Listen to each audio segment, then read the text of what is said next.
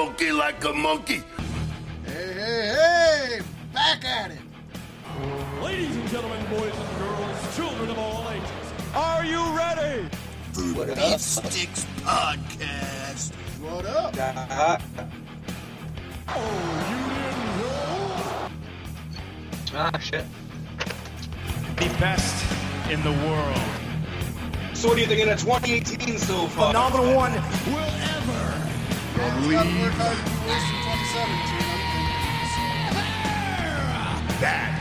I think, uh, I think that, I think that's what I think. Well, let me tell you It's something. off to a decent start. There's a lot of negatives right off the bat of the year, but that's any year, that's any day, that's any moment in time. And that's the bottom line. Yeah, yeah, no, no, 2018, like- said so. I, I I already have like face palmed about this year so much because and of course I'm talking about Sting. No, Stan Lee is being berated with uh, threats of lawsuits from women who have claimed they that he's abused them over the years, nurses and such. Did you see my uh, Did you see my post on Facebook about that? I'm sure I did. I was like, I, I basically I said, fuck all this shit. I would pay Stan Lee to let me have oral sex with him. I'd, I'd pay him to put his dick in my mouth. Fuck all these bitches. Me me me me me me me me me me. Shut up. But that's that's half of these fucking things, anyways. There's a difference between being raped and being like. The worst part is half these bitches are probably confusing him with Hugh Hefner. right? Probably. Probably. Yeah, uh, well, it's just, you know, after the Harvey Weinstein thing, there there's predators who do horrible shit. And it sounds like Harvey Weinstein was a pretty shitty dude. But then it's like anybody who's like flirted with a woman now is boycotted from from Hollywood. I watch The Ranch. I don't know if anybody else does. But Danny Masterson now, they fired him because some women said like he fucking grabbed their ass or something like that. You know, Hyde from that 70s show. I would expect him to do Yeah. something like that. You know? Um, Lou, Right. Louis C.K. Louis C.K. is getting women saying that that he masturbated in front of them. Have you looked at Louis C.K.? That's probably the only female interaction he's gonna get. Let him have it.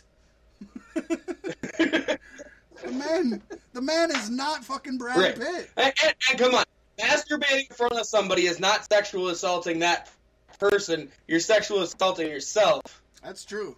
That's true. And he probably, So unless he's filing the charges, shut. and you know he probably didn't want to do it. He's just like, oh, I guess I better do it now. Ain't gonna get none at home. that Yeah, hormone month. they got they got. uh Watching Big Mouth. I love Big Mouth. I've watched it through twice now. Yeah, you got Stan Lee. You got I'm on my first It's everybody. Oh, you'll you'll like it. You'll like it. The first. Anybody who has any kind of social stature in Hollywood is probably a womanizer of some sort. Yeah. And a good chunk of the women who got around in Hollywood got around because they let themselves get womanized. A lot of the women wouldn't be in the position they are now if they didn't. Videos, people casting. Yep. Yep. That's you know there was a time when it was recognized. That's how you get ahead in life. well, um, You know, I want to say secretaries and and I'm trying to say I think it was um was it Sir Ian McKellen? It was one of the it was one of the very gay older celebrities out here. I think it was Sir Ian McKellen. He did an interview where he said, you know, he's he's seen women give their headshot to a producer and and they would sign it with uh what did he say? It would say um um at at producer's discretion or or at director's discretion or something. Anyways, it basically meant, "Hey, I'll suck your dick if you give me this role." And these women are giving it to the producers. You know, they're they're coming to the producers saying, "Hey, I'll suck your dick if you give me the role." I mean, this is Sir Ian McKellen who's gay. I mean, he's not making this up. And we all know what happens. We know what happens. As many men that maybe did something to a woman they didn't want them to do, those same women, or that many women, whether they wanted to do it or not, went after a big shot and and did something to him just to get somewhere, and they initiated the contact. Who's the victim here? Who's the victim here? The men, the men are the victims. Yes, they're being used by women for places of power. Exactly. It's disgusting. Disgusting. That's that's how I feel about it. Honestly. Boy, this got political fast.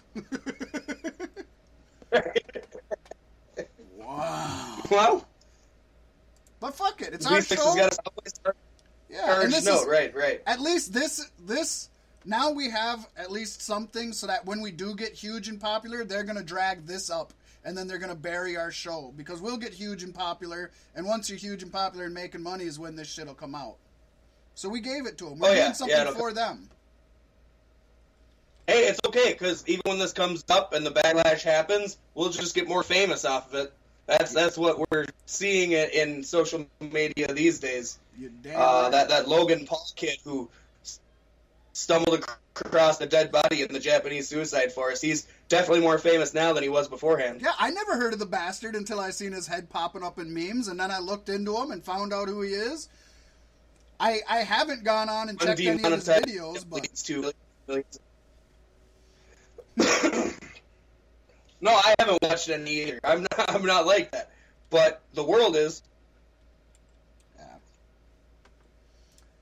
yep, the good old days. The Mm. good old days. If you like this kind of band, I want you to stay tuned for a new show coming from the Cloud Style Broadcasting family. And that show is called Buttered Pop Culture, where each episode we will delve into the realm of pop culture and things that are going on, and we will dissect it We will. and stick our penises in its. Yeah, whether it's uh, movies, TV, music, politics, um, a new invention, uh, conspiracies, books, magazines, what's going on in the, the educational system, everything and anything. It's if it's in pop culture, man, we're gonna be discussing it, and we're gonna be giving our opinions on it, straightforward, unadulterated, the way we give your opinion, our opinions on wrestling. And you best believe, man, you hear us disagree about shit in wrestling, just wait till we start getting political or talking about like our favorite shows. Oh, we'll have. it's gonna get We good, actually see eye to eye in the world of wrestling pretty well. right? yeah, they don't know what they're in for. It's gonna be a wild ride, and we're excited to take y'all on it. For sure. Oh, shizzy. We got a sponsor today, Pasty? Oh, you know we do. And of course, I'm talking about Monster Wear Clothing. No! For all your vinyl decal, t-shirt, hockey mask, and other needs, hit up Barry Matthews on Facebook or Monster Wear on Facebook. Search it up in your search bar. Get some really great quality products at a reasonable price with excellent turnaround times. You don't want to miss out. Let him know Pasty White sent you. He'll hook you up real nice and maybe even give you half a hand job. And then he'll come back later and sue you for it. Yep. Oh, well, I think it's about that time to take a walk, White. I suppose we must go to the land of the refrigerator. Refrigerator, why do I love you so? Because you hold my food and my beer, so you're my heart and soul. Refrigerator. Oh, Mm. baby. I'm back. I'm back. All right. back.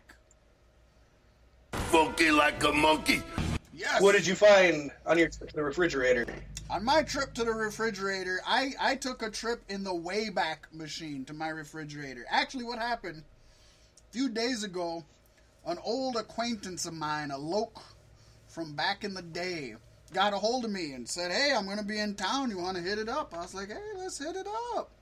So he comes over and he brings a beer I had never had till I had fucking uh, rolled with him and drank with him. But uh, most Minnesotans will know it. I don't know, is it a Minnesotan beer? It's written in cursive. It's hard to read, man. I don't read cursive very well. But anyways, everybody will recognize this. It's an oldie. It's a goodie. It's a cheapie. It's Hamm's. Oh yeah, Hamm's is definitely a Minnesota beer. Hamm's. It's a. It's it, you know it's it's a cheaper beer. It's but the beer Kanye West put Minnesota on the map for. I oh I don't listen to Kanye, so I guess I wouldn't know that. He coined the term "going ham," and going ham means you're gonna get wasted off some Hamm's.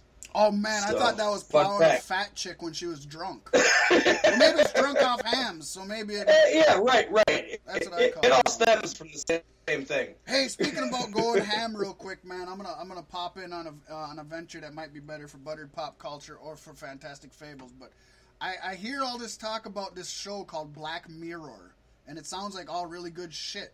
And I'm like, man, I'm looking for stuff to watch. It's on my Netflix. It's like, all right, man, let's check it out. So I watched the first episode yesterday. Yeah, I got And- through the first episode. Go back. I didn't care for the first episode at all, but man, the ending is is is awesome. You said you've already seen it? Yeah, just the first episode. Okay, that's all I've seen too. So spoilers, folks, because you know we spoil everything. Mm-hmm. At the end of the episode, the fucking Prime Minister of England fucks a pig for like an hour. like literally fucks a pig for an hour. It's fucking insane. It's crazy. It's awesome. Um, that's going ham right there. Yeah, that's my Hamm's, man. My loke from that down the way, he brought over some Hamm's. And so, uh, so I'm hamming it up today, man. I like it. It's a good. You know what? It it tastes. It doesn't taste like as cheap a beer as it is, but it doesn't taste like really good beer. It's like, oh, yeah, man. Right. It's, Yeah.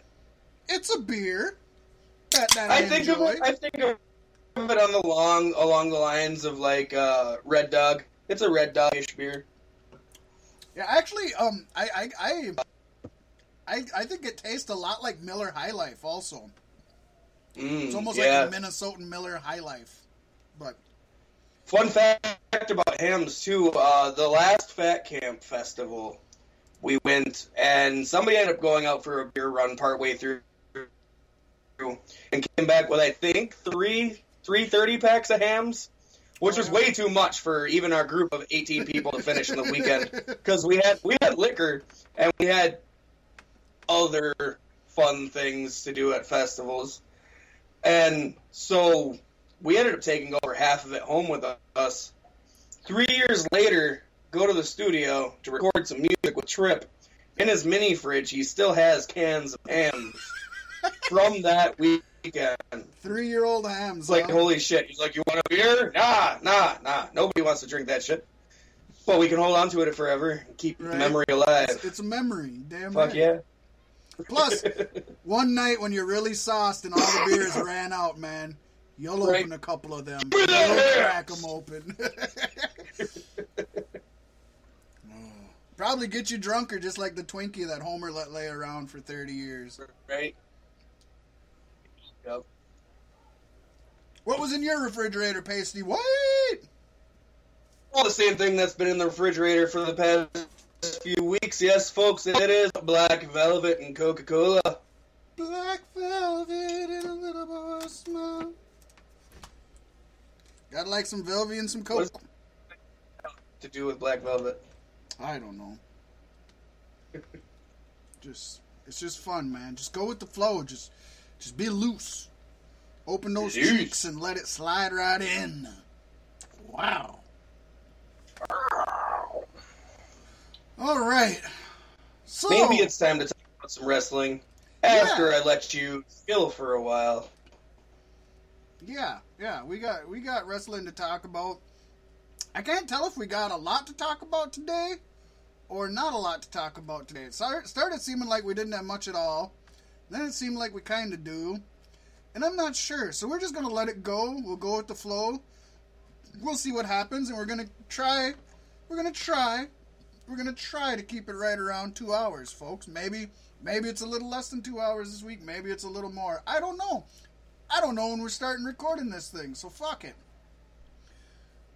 But um, but yeah, I think we got stuff to talk about, and I we're gonna start with some good things, which are some some new signings. There's wrestlers are getting jobs. Anytime anytime anybody's getting a job in this economy, just fucking raise a glass to that. So we got some signings to report. First off, Candice LeRae, my girl. I couldn't believe they didn't sign her immediately when she was on the uh, the Mae Young Classic. But Candice LeRae has signed a developmental deal with the WWE, according to a recent report by Squared Circle Sirens. She is set to start training at the Performance Center in the next few weeks as she has passed her medical testing, so that's all taken care of. The, the I's have been dotted, the T's have been crossed, and and everything's ready to go. If you remember, as I mentioned earlier, LeRae participated in the Mae Young Classic tournament last year. Although she won her first and second round matches, she ended up being eliminated in the quarterfinals by Shayna Baszler. Candice made her debut in NXT, competing in a battle royal to determine the number one contender for Asuka's NXT Women's Championship last April. And she also participated in a battle royal, which was won by Nikki Cross, to determine one of the contenders for the vacant NXT Women's Championship at NXT TakeOver War Games last October after Asuka had forfeited the belt due to injuries. Candice LeRae has worked for various promotions such as Pro Wrestling Guerrilla and Combat Zone Wrestling, having held the World Tag Team Championships with Joey Ryan as one of my favorite tag teams, the world's cutest tag team, in both of those uh, companies, as well as wrestling in Ring of Honor, Shimmer, Shine, Women Superstars Uncensored, and in TNA Impact.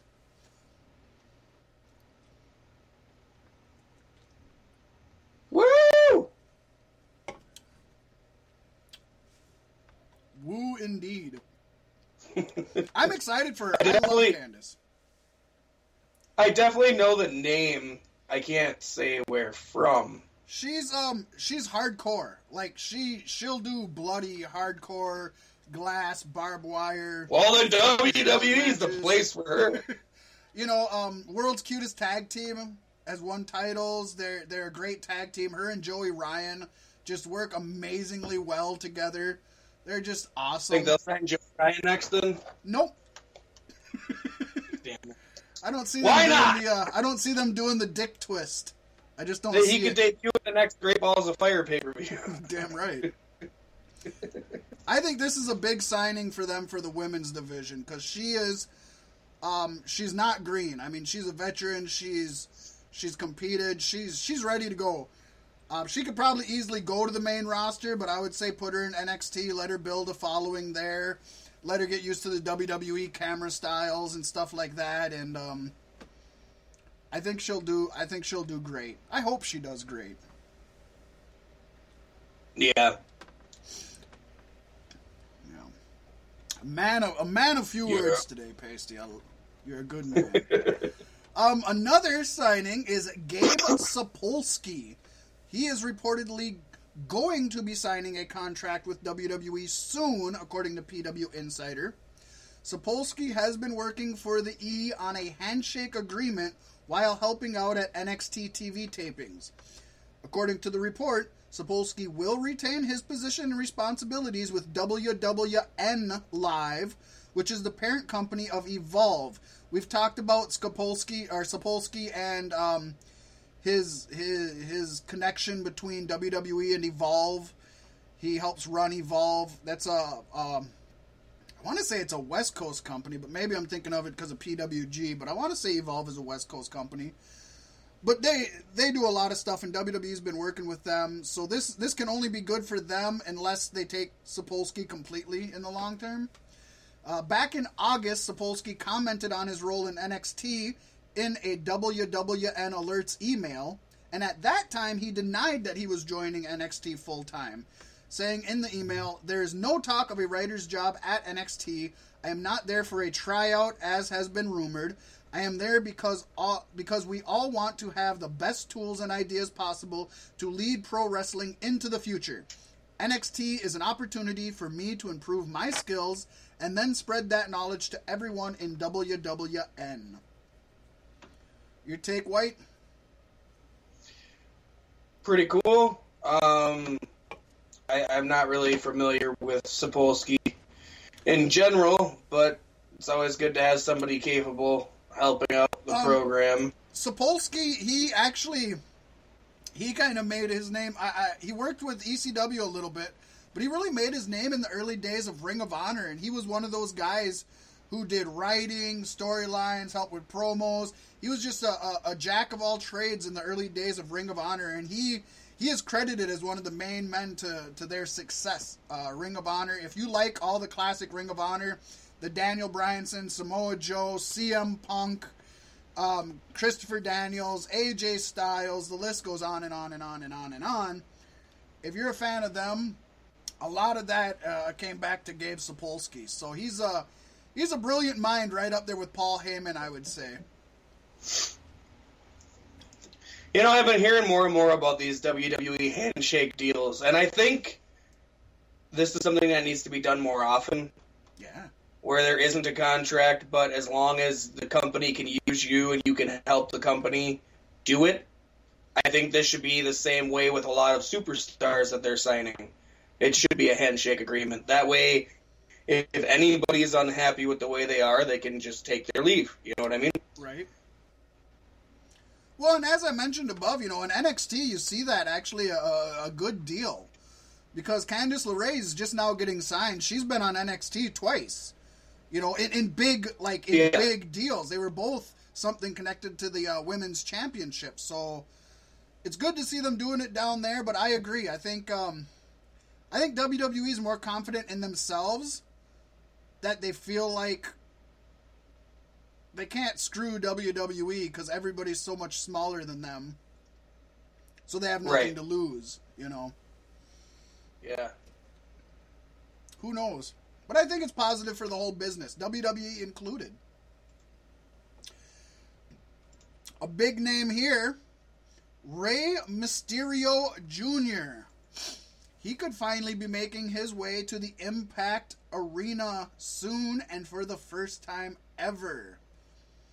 According to Mr. Meltzer on Wrestling Observer Radio, Impact officials are trying to get Mysterio signed for the next round of tapings in Orlando.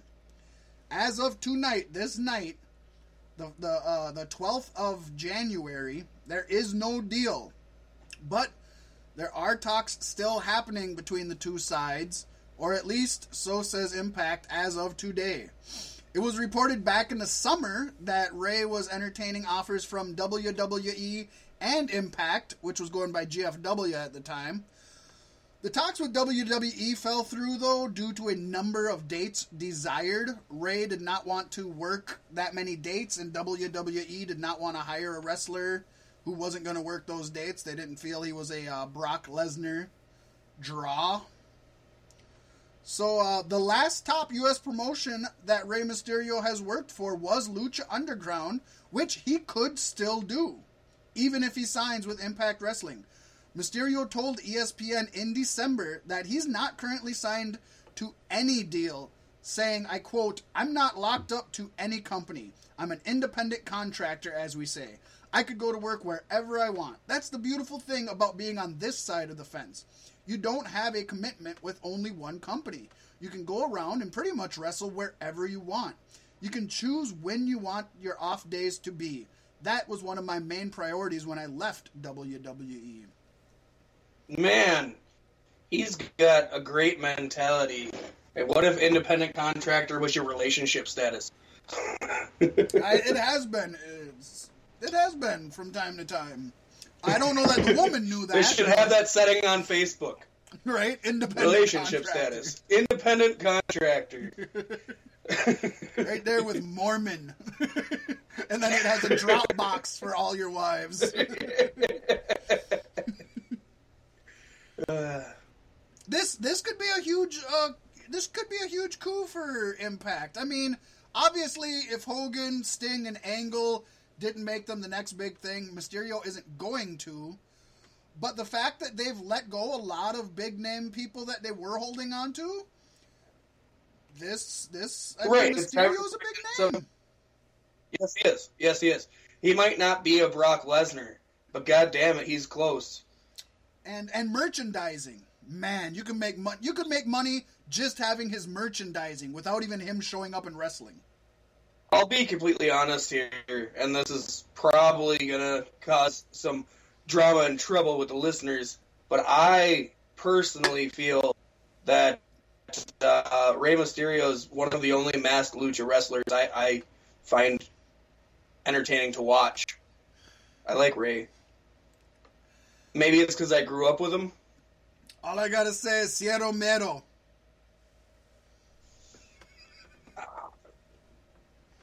Okay. Look it up. You'd be impressed. Cierro Mero. it's the catchphrase of a No, always amazing. you know, like his personality and his gimmick and, and everything about the guy. So Oh yeah. No, he's great. He's great. The original. Rey, the original Rey Mysterio was super talented. That was actually He's- uncle. program uh, with with Jericho, that'd be fun. Oh yeah, that would. Them two had some great matches in uh, ECW and WCW back in the day, in the early '90s and mid '90s. Awesome matches. It's hard that that Mysterio is that old because he looks like such a little boy. Yeah, but if you you know what, if you watch him wrestle nowadays, though, he looks that old. I mean, he is Yeah. he's smartly changed his wrestling style. He doesn't look Is like Hulk Hogan. He, he doesn't look like beat up and, and worn, but he doesn't wrestle the same style he did when he was in ECW and WCW. And that's smart. That's super smart because he wants to be able to continue to work and walk and hold his kids and live. yeah, yeah. I'm not knocking that in the least. In fact, I encourage more wrestlers work your ass off in your teens and 20s and completely change your style when you get in your 30s. I mean, Don't look- Mysterio's kids believe Eddie Guerrero now? that a thing for a little while. Eduardo. Yeah, that, that, that ladder match for the rights of uh, Ed, uh of Mysterio's kid was kind of weird. I think that was uh, Eddie's most heel role. Oh, it was. He ever had. It was it was awesome too. Um, but uh, yeah, it was pretty stupid. This is this a legal binding Yeah. thing? Come on. Can I take the, you know, I'll tell you what though, fucking Maury would be way more fucking entertaining if instead of doing them fucking lie detectors and blood tests, they just had ladder matches.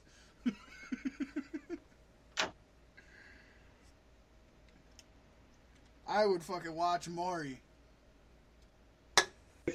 fucking dude grabs the case off the fucking uh, grabs the papers off the ladder and shit. You are not the father. Drops an elbow. Boom. That'd be great. That Just would be and just hang hang the kid up there. don't, don't even hang papers. Hang the kid up there. That's what I want to see. hang the fucking like Judy Bagwell on a pole. Just hang a kid in the middle of the fucking. Oh man. No, not by his neck, you sick bastards. Oh man, man, we, we still got signings to go to. This one, this might end up being longer than I expected, but that's all right, man. Um, we got another signing, Brian Cage. Some of y'all might not recognize that name, but he is another Lucha Underground performer, and he actually has signed with Impact Wrestling. He worked two matches, both with enhancement talents, and won them both at just this last taping they had. Now, this isn't Cage's first time in an Impact ring. He had tryout matches with the company back in 2012 and 2013, and he also wrestled at the Destination X One Night Only event um, in 2014, which I actually have on DVD. But he wasn't signed to a deal then.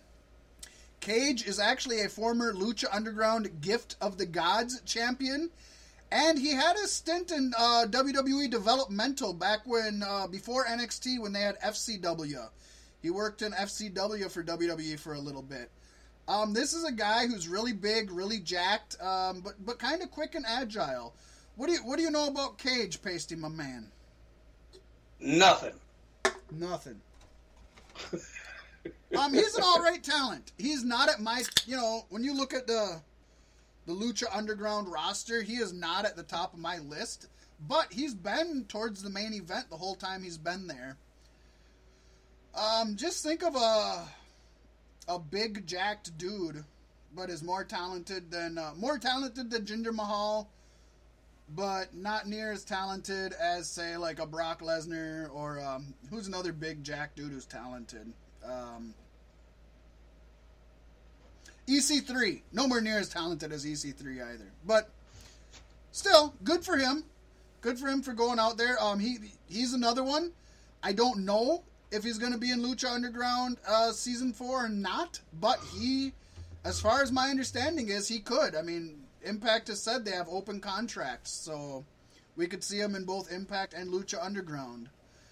Um, and now the one that, that makes me uh, probably the second most giddy, Candice LeRae marked out for, but the greatest man who ever lived, A double Austin Aries, returned to Impact Wrestling at Wednesday night's tapings and made short order of Eli Drake, winning their top belt, the Global Championship, from him. This makes him currently a four title champion. As of right now, he holds the World Series Wrestling Championship, the IPW UK World Championship, the Defiant Championship, as well as Impact's Global Championship. Pasty, we were just talking about Austin Aries not too long ago, man. What what what do you think? I'm, I'm pretty stoked on it, man. Austin Aries deserves it, and WWE. So go get it where you can. Austin Aries is definitely one of the best wrestlers out there in the professional wrestling world, and he deserves every little bit of it. Yeah, you know, and one of the best talkers when he was an announcer in WWE. I mean, they could have kept him on as just Wonderful. a fucking announcer and made money off of him. They should have. Um, They should have. and he wanted Granted, he would want to wrestle, but there you do. You do a handshake deal where you announce for WWE and you can wrestle for whoever you want to. when he was on uh when he was on I think it was Jericho's podcast, he said, I told WWE if they didn't want me to wrestle, I'd stay on as a manager. I'd stay on as an announcer. I just wanted to be in WWE and make money.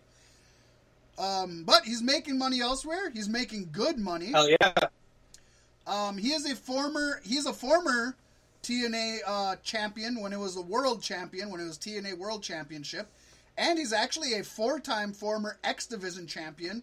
For anybody who's followed TNA, I don't know what they do now, but it used to be the rule was if you held the X title, the X Division title, that gave you that was almost a Money in the Bank. You could cash in your title against the world champion and face them for the world title. The, the the deal was if you didn't win the world title, you forfeited the X Division title.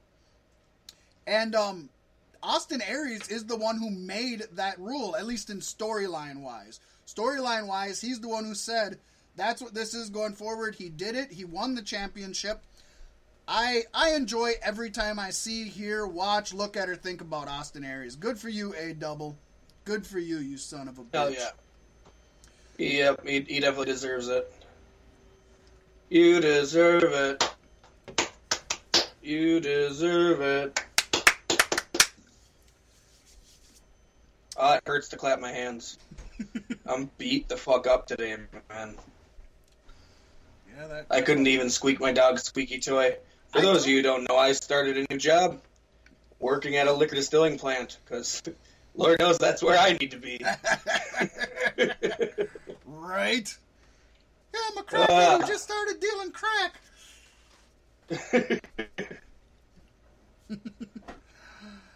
Um, so that's all the signings, but good for all of them. We hope the best for every one of them. We hope to see them succeed. I'm happy for any positive thing that happens for anybody, and when it's involving wrestling, it just, you know, has a place in my heart. Good for all of them. But, speaking of impact, executives Don Callis, some of you may know him as the Jackyl from WWE, and Scott D'Amore revealed during a media conference call that new Championships will be introduced in April when they hold their next round of television tapings. So they're making brand new championships, redesigning the whole the whole gambit.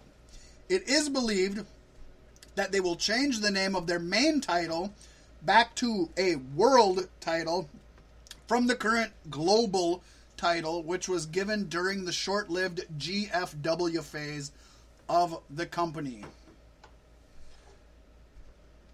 Rest in peace, Global Force Wrestling. Rest in piss. I don't even. I'm I'm positive about almost any venture in wrestling, but man, that GFW was just a fucking joke from the beginning Right. to the end. Uh, the worst part is, is it's probably not even done yet. Is that nosebleed? Yeah. You need chicken noodle soup? Sorry, my son. my chicken son- noodle soup. Yeah, my son has a nosebleed and he wants a snack. And my son doesn't snack like some folks. He's like me.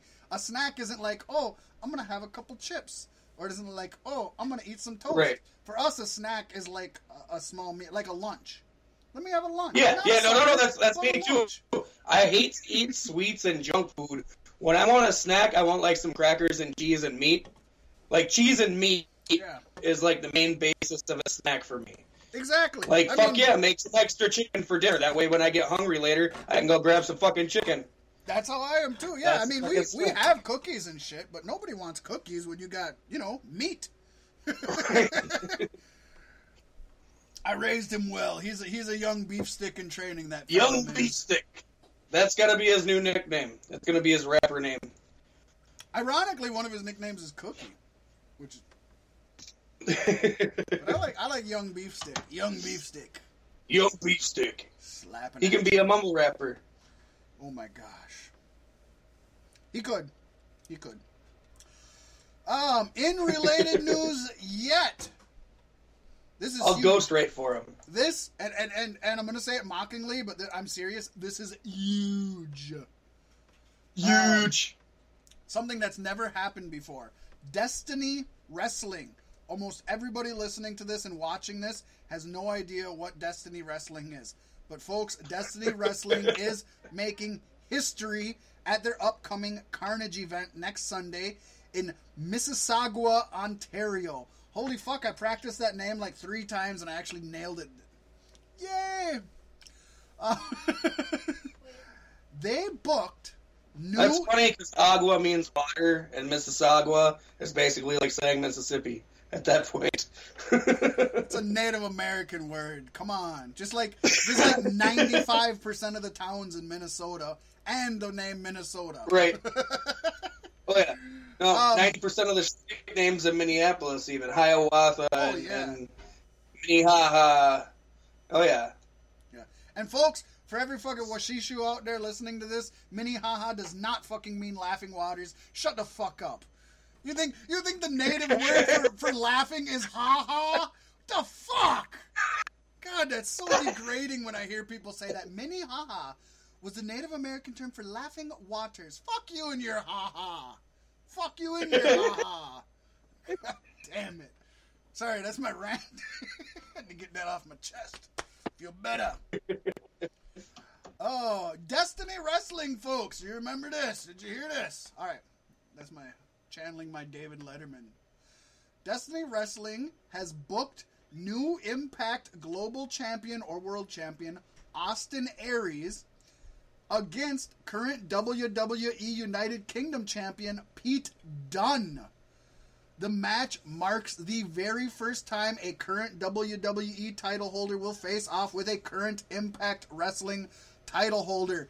Not only is is this historically huge, this match, these two are two amazing fucking athletes.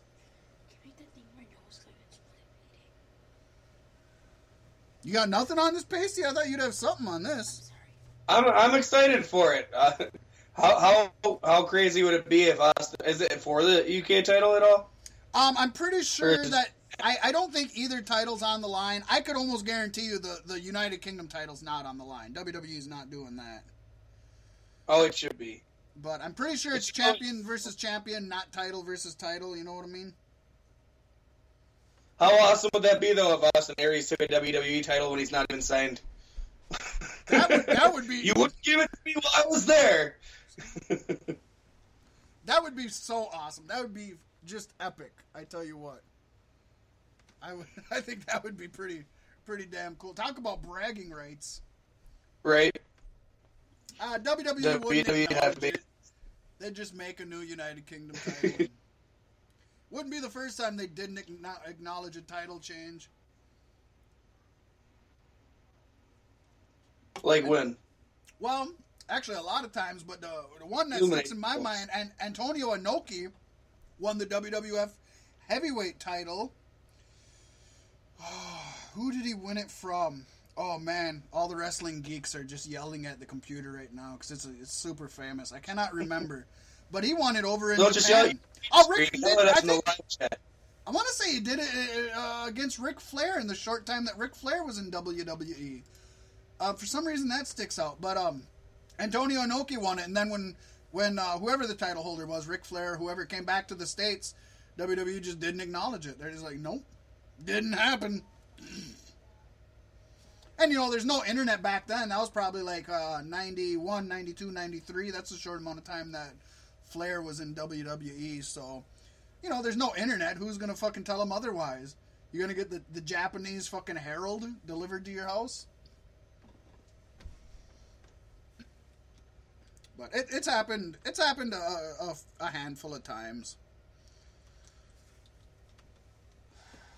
You know that Pat Patterson won the uh, the Intercontinental title, the very first one, in a tournament down in Rio de Janeiro, right? Oh yeah. Yeah, that was bullshit too. They just made up the title and gave it to him. Do you know why they said it was in? do you know why they said it was in Rio de Janeiro? Why? Besides the fact they needed somewhere out of the state so that they could completely lie about a tournament that never took place. Um, the reason they picked Rio de Janeiro, and this is according to Bruce Prichard, who was heavily involved in, in storylines and backstage and hiring and wrestling and all of that back at that time. according to uh, according to Bruce Prichard, the reason they said it was in Rio de Janeiro was because with Pat Patterson's uh, French accent, he's French Canadian. With Pat Patterson's French accent, he could not say Rio de Janeiro, so they made it a place he couldn't fucking say just to fuck with him. and I believe it. Yeah. I fucking believe it. Yeah. it. That's pretty great. Oh, what do we got now? oh, the days before the internet. I know, right? I love, man. I love listening to the old stories of back in the day before there were so many restrictions and laws and rules that the wrestlers had to follow. Seemed like such a fucking blast.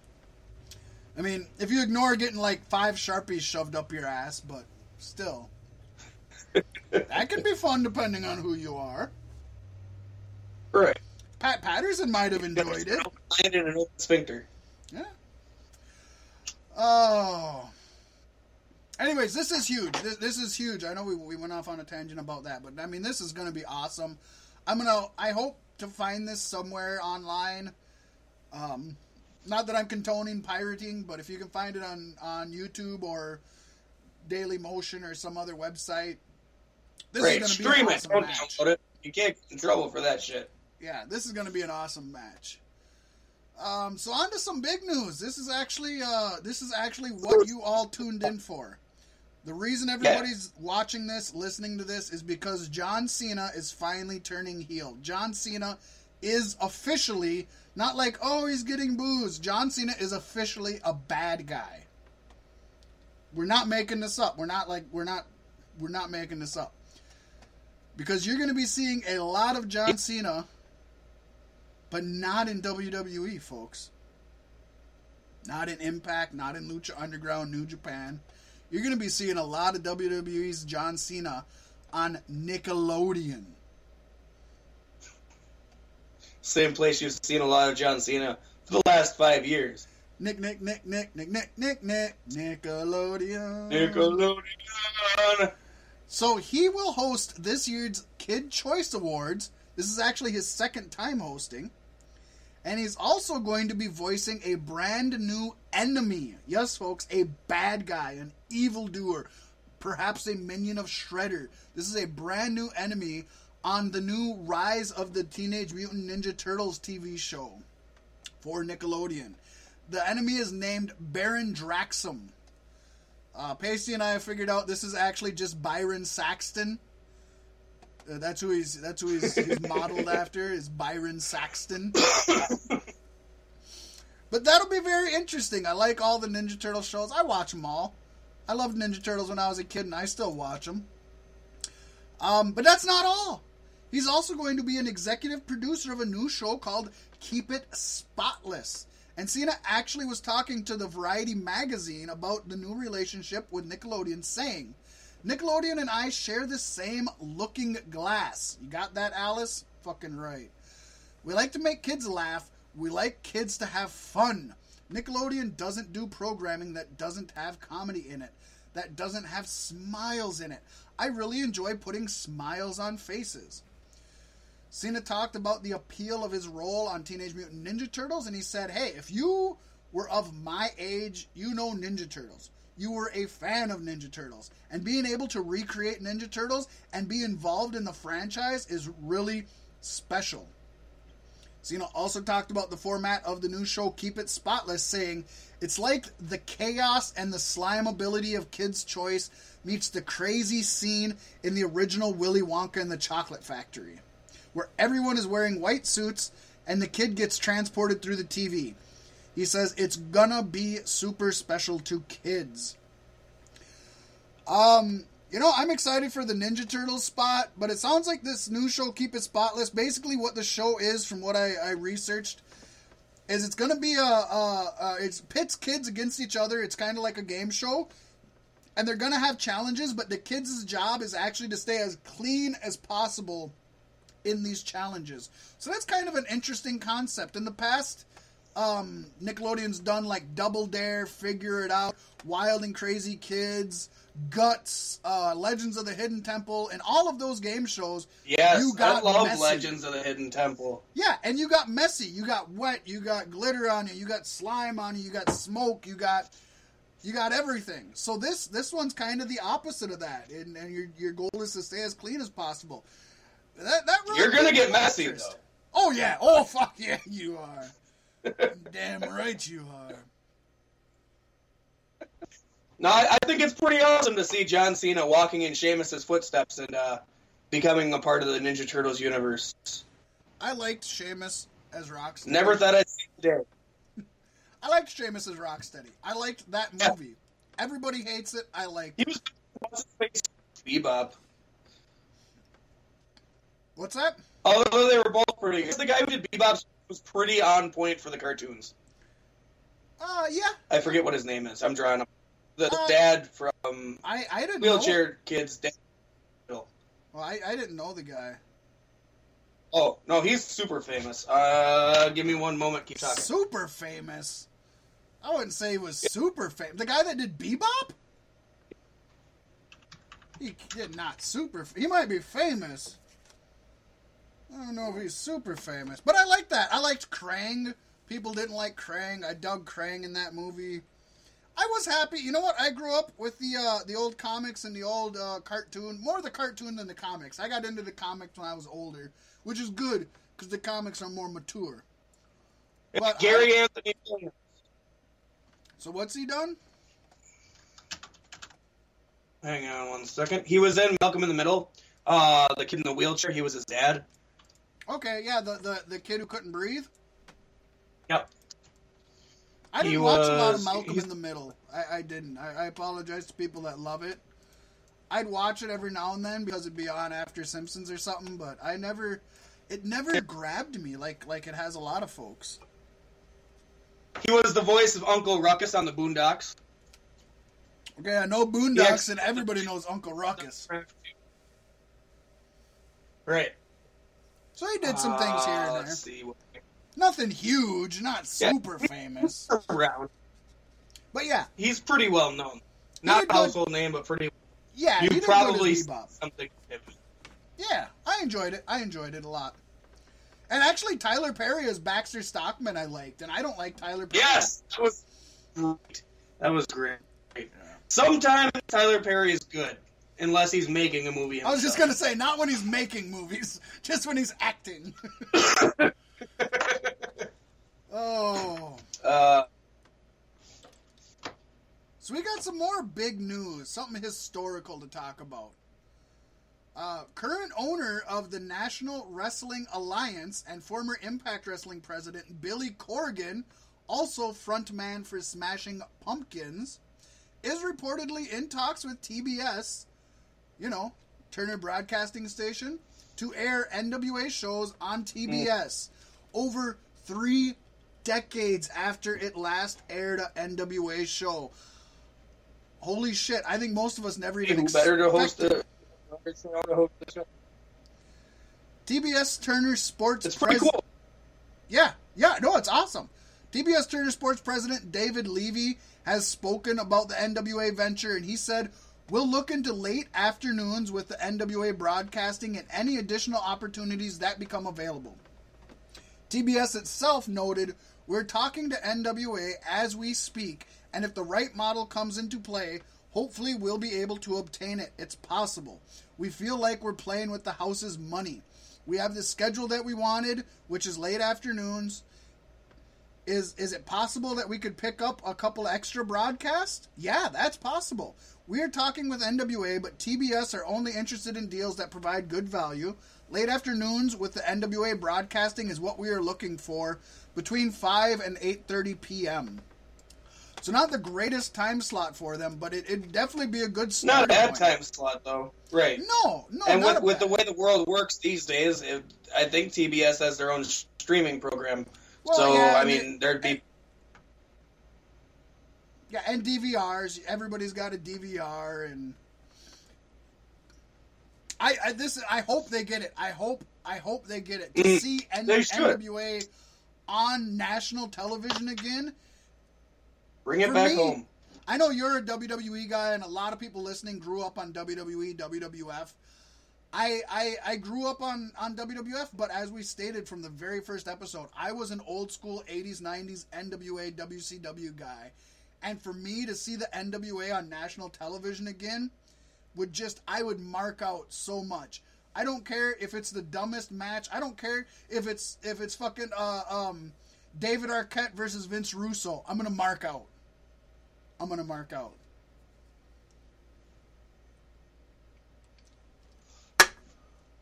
It's an exciting time. I hope it goes over well. Yeah, this is. And I mean, they could take that slot and still work. Oh, of course, of course, they definitely could. And I mean, this is another example of why it's another amazing time to be a pro wrestling fan right now. Just even if the wrestling isn't the best in, in WWE that it's ever been, if you're a fan of pro wrestling and not just a WWF fan or WWE fan, this is probably the best time ever to be accessible to so much. right. It's great. And WWE is a huge part of that. The the accessibility of all of the old stuff on the network, um, them helping out Evolve, them name dropping Ring of Honor and New Japan here and there. I mean, uh, even them having their documentaries where they've talked about other places. I mean, it's WWE is a big part of making this a I do think it's funny everybody. that like WWE will talk about Ring of Honor and New Japan, but anybody who Not- came from TNA not that is referred to as the other company. Right. yeah, yeah, not Impact, not him. Just like when Kurt Angle, when he wrestled for the first time, they're like, Kurt Angle, Kurt Angle hasn't wrestled for twenty, like fourteen years or whatever. It's like, come on, dudes, come on, just say it, Right. just say it. What I think is great though is they say that he hasn't wrestled in that long, and then he finally gets back into the ring, and it seems like he hasn't wrestled in that long. Like holy shit! That was rough. And I know you were going off about how Kurt Angle had some of his best matches in Impact, and now he's in WWE. He And it's hard. It's hard watching Kurt Angle in WWE. But I don't. I think if if he can get back to a a decently not a full time schedule, but a regular schedule, I think he's got a couple more like four and a half star matches in him. I think you give him the right people and you let him get back into it. I think he's got one or two left in him. He doesn't have it like he can't do it the whole year. but I think he's got Right. one or two. I hope he does. I mean, this is the guy that wrestled through a broken neck to win a gold medal in the Olympics. I hope he's got one or two left in him. Uh, moving on, TMZ. Where Yeah! the news happens. TMZ reports that David Otunga will not be charged in the domestic battery case against him. If you remember last Isn't this old news? well, well, no, not not that he won't be charged. Last November, we reported that David Otunga. But we knew was, she dropped the charges.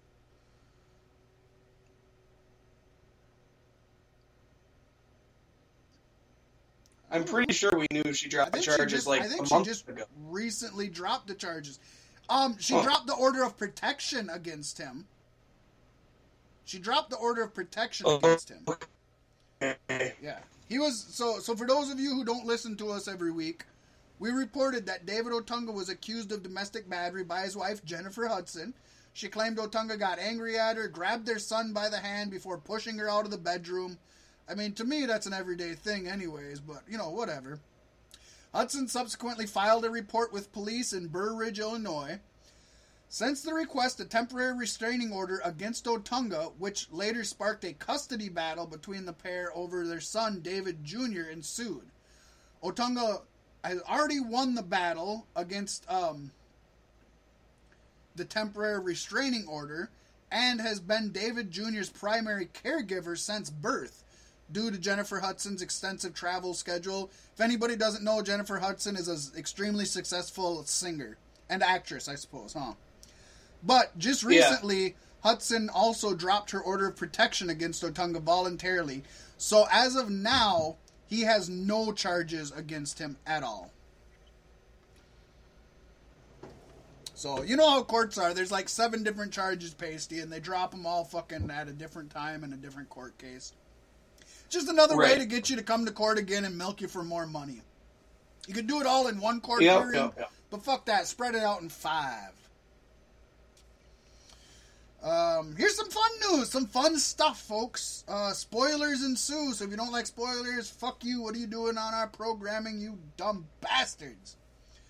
Brad Shepard of the Bleacher Report has leaked some of the names for the WWE Hall of Fame class of 2018, folks. Wondering who was going to get in? Wondering who's going to get in?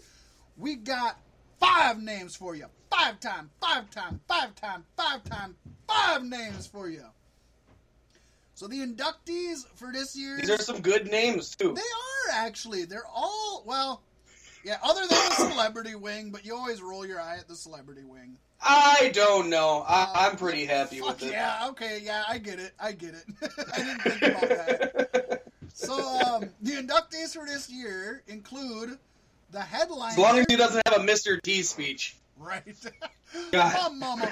God bless my mama. You see, my mama, she raised me, my mama.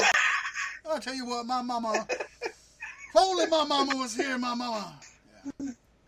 Um, the headliner for 2018, at least according to this leak, the headliner is going to be none other than your favorite Jew and mine, Bill Goldberg. Yes. Goldberg is headliner. Another name going in it will be I should have did it last year. I think. Well, but he was still wrestling last year. Um, another one. Some people call him the greatest big man in history. I don't call him that, but he is an awesome big man. Bam Bam Bigelow, the Beast from the East. Yes. Uh, the female induction that they got is Ivory. Uh, I could think of better, but I could think of worse. Tag team. Yeah, and, and I think she definitely deserves a spot in the Hall of Fame. as much as anybody else, yeah. Um, tag team is the Dudley Boyz. We just seen them have a run. They left. Um, as as Pasty and I talked about last week, Devon's still working with WWE. So um, uh, good. Um, they're they're often in the they're always in the argument of the best tag teams of all time. They're not always everybody's top, but they're always in the argument. With with Bully Ray potentially being forced to retire soon, it's no more fitting time to induct them than right now. And the celebrity wing is Kid Rock Ba Wit himself. Um, for anybody wondering, not that this means anything, but Dave Meltzer has confirmed the names on this list. This was actually released about three weeks ago. Uh, we held off saying it because so far we had only heard from the Bleacher Report, and we held it off and held it off. As of this week, Meltzer confirmed these names. Uh, Pasty, you just want to give your opinion going down the line on these five? Tell us a little something about each one. I mean, we'll discuss the Well, whole thing know- when it's released, but let's just let's just throw something out here. Goldberg is iconic, legendary, and deserves to be in the Hall of Fame, even though both of his runs in WWE were fairly short and underwhelming. he he's d- definitely still deserves to be recognized. Bam Bam Bigelow is a fucking classic legend. Of course, he deserves a place in the WWE Hall of Fame. Of Um, course. they gotta have at least one iconic past legend every year. I mean, they're all iconic past legends, but Not I mean all from the old. uh, Ivory, like I said, she she definitely deserves a place. Uh, like you said, I could see other women maybe deserving induction sooner. But thinking back on my on my younger years with WWE, Ivory was always there. She was always prominent. Uh, from her solo runs to her, she was in Right to Censor. RTC. Yep, she was RTC. she helped to change the WWE as we know it, and therefore she is very iconic in that sense. The Dudley Boyz, like I said, it's probably good timing. Um, I'm a little underwhelmed because the last Dudley Boyz run in WWE was not phenomenal by any means, but um, they deserve it much like in the case of Ivory, I could see other tag teams maybe deserving it more. But the Dudley Boyz definitely deserve it. I would have to assume the Hardy Boys will be inducted next year. Uh, well, depending on depending on if they're wrestling still or not, they they could have they could easily have a few more years left in them. Yeah. But not in WWE, I don't think. Like I said, I, I see this broken or woken Matt lasting just a short time, Yeah, and then he'll go on to other things. better things, hopefully, better things. Yeah. Oh my god. Dude, it makes me so mad how Vince has got such a boner for that woken Matt laugh. And that's all his character is now. That was that It's was never like a selling point for the fucking broken Not, mat. no, not at all. and it's like, oh. But hey, there's good news on Matt Hardy's official YouTube channel. Actually, I think it got it came up um, earlier this evening, close to the time that we were getting ready to air. I, I, I came across this. Matt Hardy put a video out on YouTube, and he has reincarnated Vanguard One from the Lake of Reincarnation at the car- at the Hardy compound. He put on and I'm reading this from uh, from the YouTube uh, thing. As the Lake of Reincarnation thaws from its frozen slumber, the magic of the Hardy compound becomes more potent, more mystical. As my plan to, as my platoon prepares for the great war with the consumer of terrestrial entities and the grotesque Sister Abigail. All the consumer because he is the eater of worlds. Oh, At I- the same time, the consumer of terrestrial entities could also be skewn as the WWE because they're the company that eats other wrestling companies. Right. And, I and I just I love that. I love all of his things. Like when he was talking to the, the goldfish who was supposed to be Napoleon, and he said, "When we Mhm. met at the at the battle of the Loo of Water," and I was like, "I marked so hard for the Loo of Water, the battle of the Loo of Water," and it's like, "Oh shit!" Yeah, that's. I gotta say, the though, I'm kinda- need. Not this Yeah, other fucking. I'm kind of digging um, the new theme song. Other than the fact that it starts with the laugh. I, I really enjoy the new theme song. Um, actually, I, I really enjoy it. The thing I, I think is that his his TNA theme song was a uh, was a classical song that's public domain, and WWE wouldn't Yeah. have to pay any rights to use it. Why not just use that? I don't remember what it's called, but it's it's a classic, similar to like Right. how Daniel. Well, they tried uh, two domain. weeks ago. He came out to a public domain piano. It was some kind of Beethoven or something, Yeah. and fans shit all over it. Uh, see, I, I wish he would have. And so I, think that he was like, "Well, let's." And they did. They took the piano and then they kind of wrapped it up in some in some metal, and it was and it sounds it's a good good. combination. It sounds really Yeah, good. it I really does. it. and it fits the character.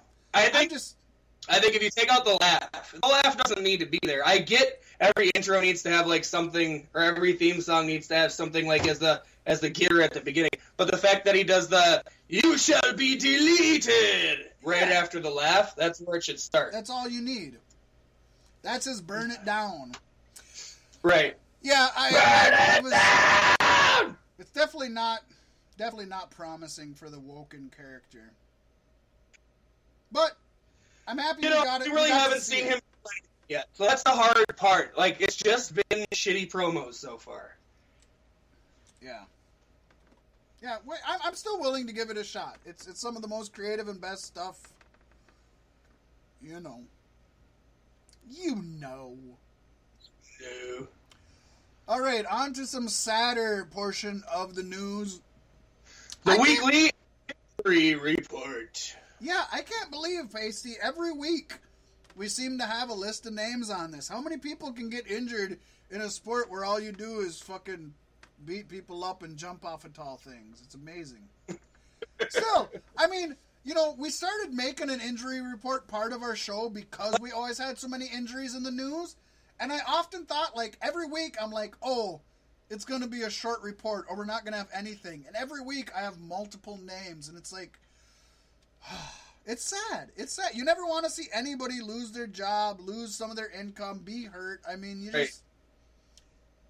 No matter what you think of them as a, There as a character. there's character. more people on the injury report this week than there is on our list of signings. Yeah, that's sad. That's sad. So, um, so here we go. Here we go. Moose, Moose, Moose, Moose, Moose, Moose, Moose. You know him from Ring of Honor. You know him from Impact Wrestling. Uh, big burly man. He's a former Impact Wrestling Grand Champion. He suffered a knee injury during last night's set of TV tapings in Orlando. Moose reportedly was helped backstage by several people. Uh, early reports say they don't think he tore anything, and it might be minor, but um, it was big enough to have him actually escorted backstage and not walking out on his own. So, um, not much known about this, but we're we're hoping and praying it's something minor. I'm not a big Moose guy, but I don't want to see him injured. But I'm not I'm not into him as a character. Um, he's not my guy. Yeah, yeah. If he was in WWE, he'd be on the Titus brand. Easily, easily. You know, they'd have Titus going, ooh, ooh, ooh, and then they'd have Moose with the antlers going, ooh, ooh, ooh. I could just see it. I could just see it. I could just see it. Uh, Enzo Amore. Enzo Amore's got a double whammy on today's account. Monday Night Raw WWE Cruiserweight Champion suffered an injury above his eye. I think it was his left eye, uh, right eye, right eye. Yeah, Made yeah. him bleed profusely throughout his title defense against Cedric Alexander. I did not expect to see so much color Boy, does he bleed good. in a cruiserweight title match. It was crazy. Um, he got stitched up backstage at the arena and appeared not to have any issues with vision. So all of that seemed to be okay and fine. But he also got counted out due to an ankle injury he attained taking a dive from Alexander. As of now, this appears to just be a work for storyline purposes. It doesn't seem like Oh yeah, I- the I'm dive, totally the sure ankle is, It's- real. Um, I say, Yeah, since he was already bleeding like that, why doesn't somebody call an audible and just work that into the story and have that why he ends up Right. getting like why go with the fake fucking ankle injury when you have a real fucking blood coming down his face and you could easily make that into something. That's that's the only thing I say. Work with what's given to you. they try to ignore the blood. That's why I know. they don't want to glorify it. But there you go. But yeah, no, I- they should have they should have used a, a legit something rather than coming up with something stupid like an ankle injury. Yeah, if you're gifted something legit, fucking just work with it. Right. Wrestlers from today's- 30, 40 years ago would slap him across the face Yeah. for complaining about ankle injury. You get out there and you fucking work. That's the problem with them being so scripted nowadays. Is that you know what? When something is given to you, like this bleeding from the head, they don't go with it. They still stick with the plan, which was the twisted ankle. No, go with the bleeding. Go with the blood loss. Go with that. Work that into your story. They're scared. They're scared.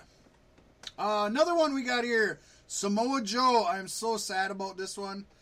I am. Uh, I, oh man, this one hurts. WWE announced on Tuesday the Samoan submission machine injured his foot during his submission win over Rhino on this week's episode of Raw. WWE senior ringside physician Dr. Curtis Amann told WWE.com that Joe felt a pop at the bottom of his right foot during the match. Joe was checked out, and they believe Joe has a plantar fasciitis rupture. I actually had uh, plantar fasciitis for a while, and it's a pain in the ass. Mine didn't rupture, so I don't Oh, know yeah. what that feels like. But just having plantar fasciitis was hard to just fucking stand, let alone move. Um, treatment for a plantar fasciitis rupture would involve Joe wearing a boot on his foot and platelet-rich plasma injections. F4WOnline.com right now is reporting that The Miz is replacing Samoa Joe in the main event position at the WWE live events. Oh, excuse me. Currently including WWE's upcoming Madison Square Garden show on March 16th, where The Miz will take on John Cena and Roman Reigns in an Intercontinental ti- Championship match. The fact that WWE is penciling in Joe's replacement all the way until the middle of March may be an indication of how long they think he will be out with this injury. That God, we does hope not it's not sound that long. good. No. Yeah, no. Joe just came back from injury. He- that's the thing that bothers me is when a good wrestler takes injury, comes back and gets injured again. Honestly, it makes me believe that the, their career with WWE isn't very long, um, and that makes me sad. And Joe's not a young guy. Not a young guy at all. And the proof will be in the pudding in just a little while when everything comes full circle and what I called comes to reality.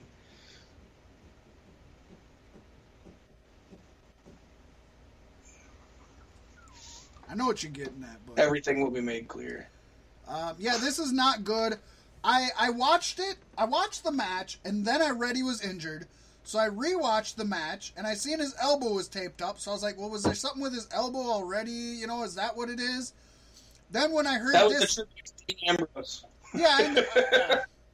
So then I uh, after I after I read this, I went back and rewatched the end of the match, and he does look to fall kind of off when he when he falls down Yeah. for for his Yeah.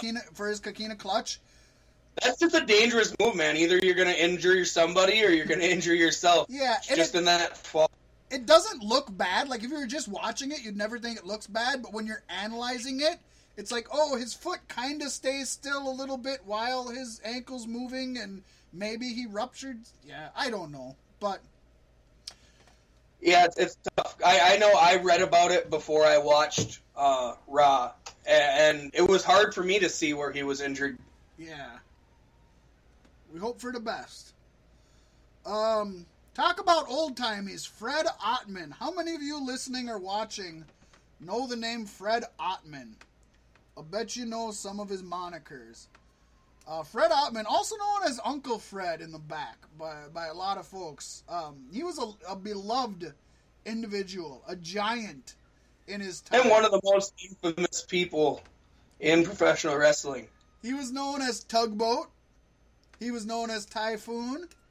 But he was infamously known as the Shockmaster.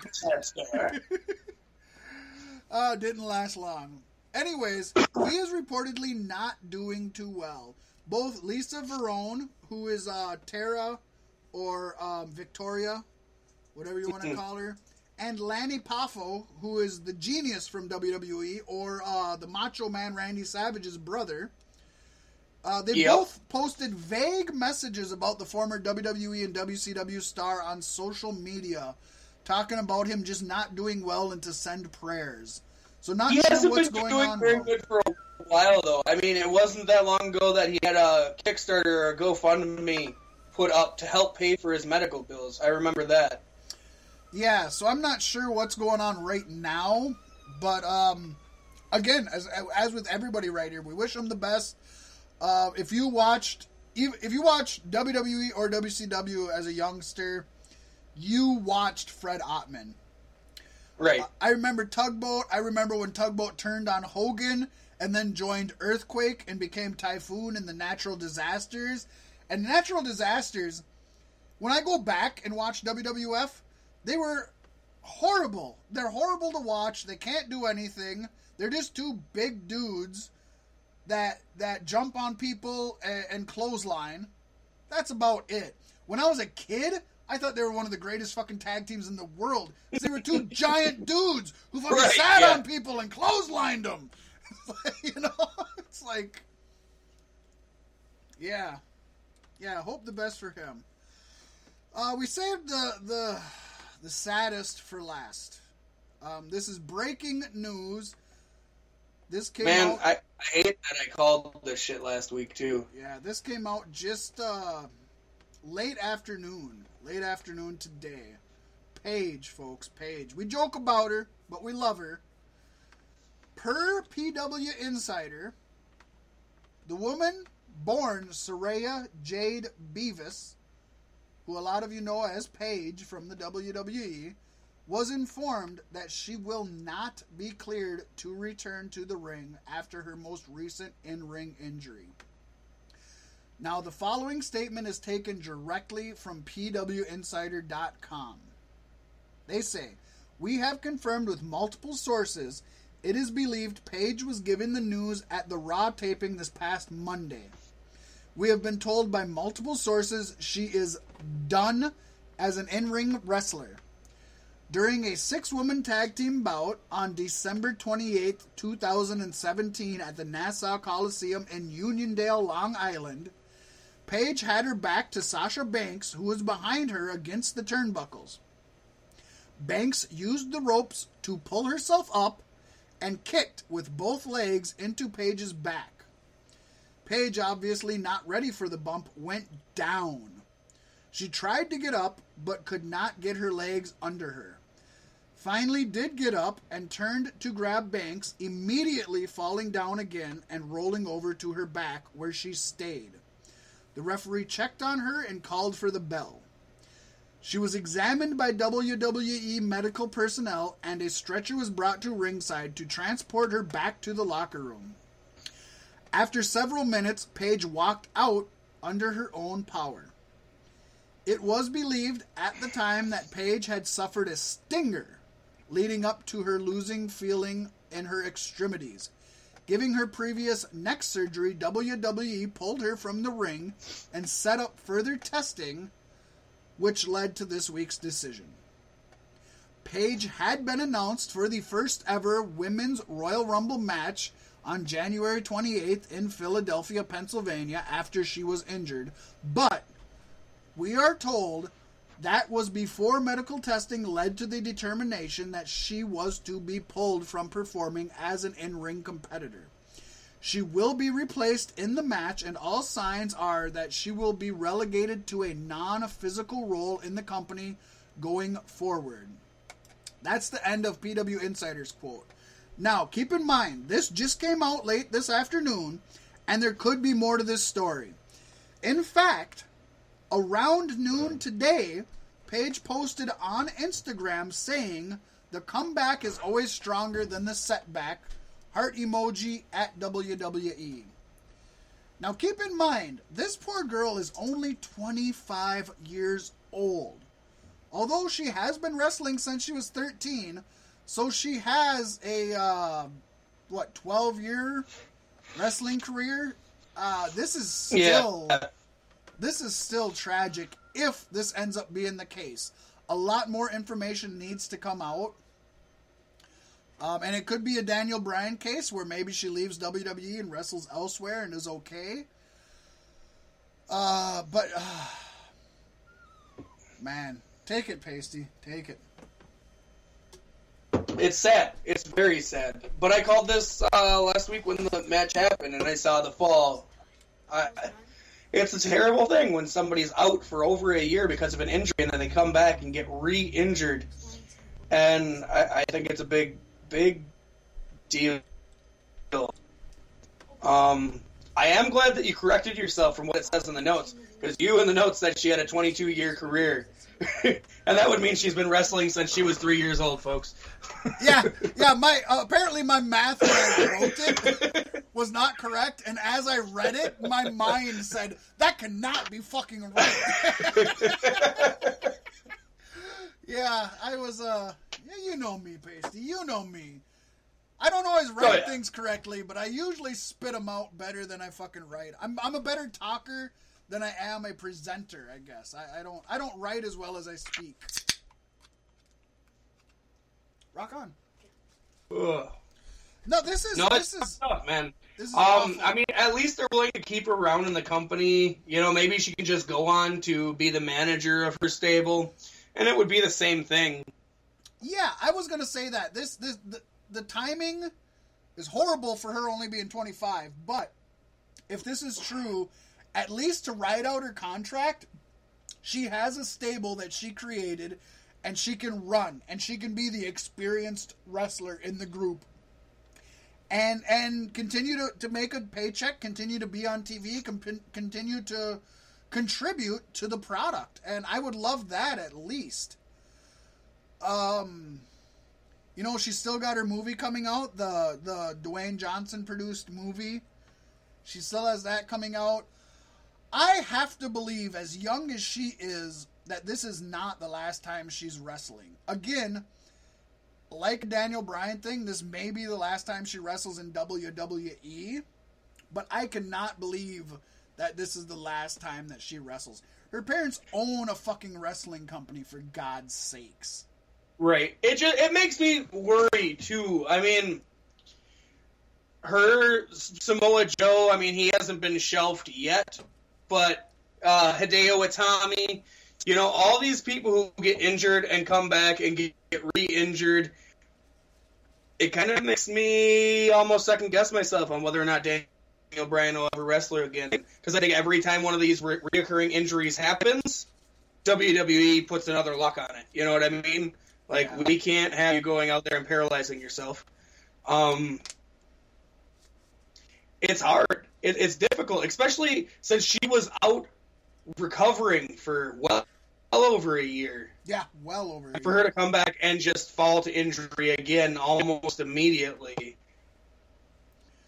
You know what? it, it's it's it's difficult to say how much time is enough time, or what if too much time can kind of lead you into re-injuring yourself as well. what about It's this? a hard call. This this brings me to to a, an argument that I I didn't come up with on my own. It's been an argument for um, decades, but it it begs to be brought up now and then. Do wrestlers, especially in WWE, do they deserve an off season? Are they just wrestling too much? Are they when you come back to work, you come back to work on a full schedule, wrestling at least 4 days a week, every week, how many days a year, traveling, how many days a year when you're not wrestling, staying in hotel rooms, not getting full sleep, not having enough time to heal. I mean, is is it time that we said, you know what? Have them on rotating shifts. You have X amount of Yeah. wrestlers that wrestle from January 1st to um I don't know what you want to say. Maybe maybe I wouldn't even say like January to should these ten wrestlers wrestle for these months.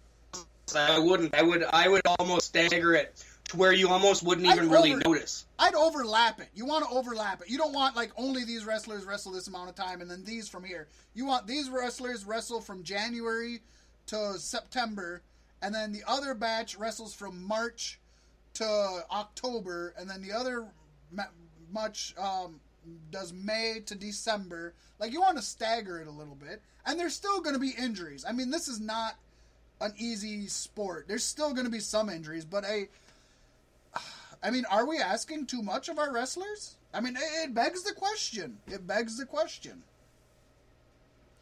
And it'll never be accident free 100%. I get that. Right. Shit Never. happens. You, yeah. And you can't you can't overprotect from that either because it's going to take away from the content. You got to let things come and go as they will, but you always have to have something waiting, like uh, a better storyline just set aside for in case something happens. You know what I mean? Yeah, I you know she's just she's too good. I don't ever want to see this to happen to anybody, but she has the drive, she has the passion, she has the talent, she has the the speaking ability, she has the or. I mean, Paige has everything you want in a pro wrestler. I also have to go out here and say how much of this, with her not being cleared to wrestle in I mean, she's not out of the company, so maybe that null and voids my thought process here. But wasn't recently more of her nudes slash videos released? Correct. And so I feel like maybe that could play into it as Like, well. like maybe they're just using this as a good excuse to just let her Right. go. You were injured again, but the real reason why is because you're not a good example on the young women watching WWE programming. I could see it being the final straw. I, I feel like they had to bring her back because they knew the movie was coming and they want to make money off the movie. But then when she had more nudes released, I guess I could see that being like, okay, this is just the straw that broke the camel's back. If you hadn't had Yeah. any nudes, we'd be like, okay, let's let's keep you off for a year and see how you're doing after rehabbing for a year. But now it's like, nope, we got a good excuse to let you go. Nobody's gonna think twice about it. Bye, Felicia. yeah, I could see that. Definitely. Definitely. Sad though. Like Yes, said, very it's, sad. it's sad we got more on our injured list than our fucking signed list. Never like more negatives than positives. Hey, here's something that's either a negative or a positive. I don't fucking know.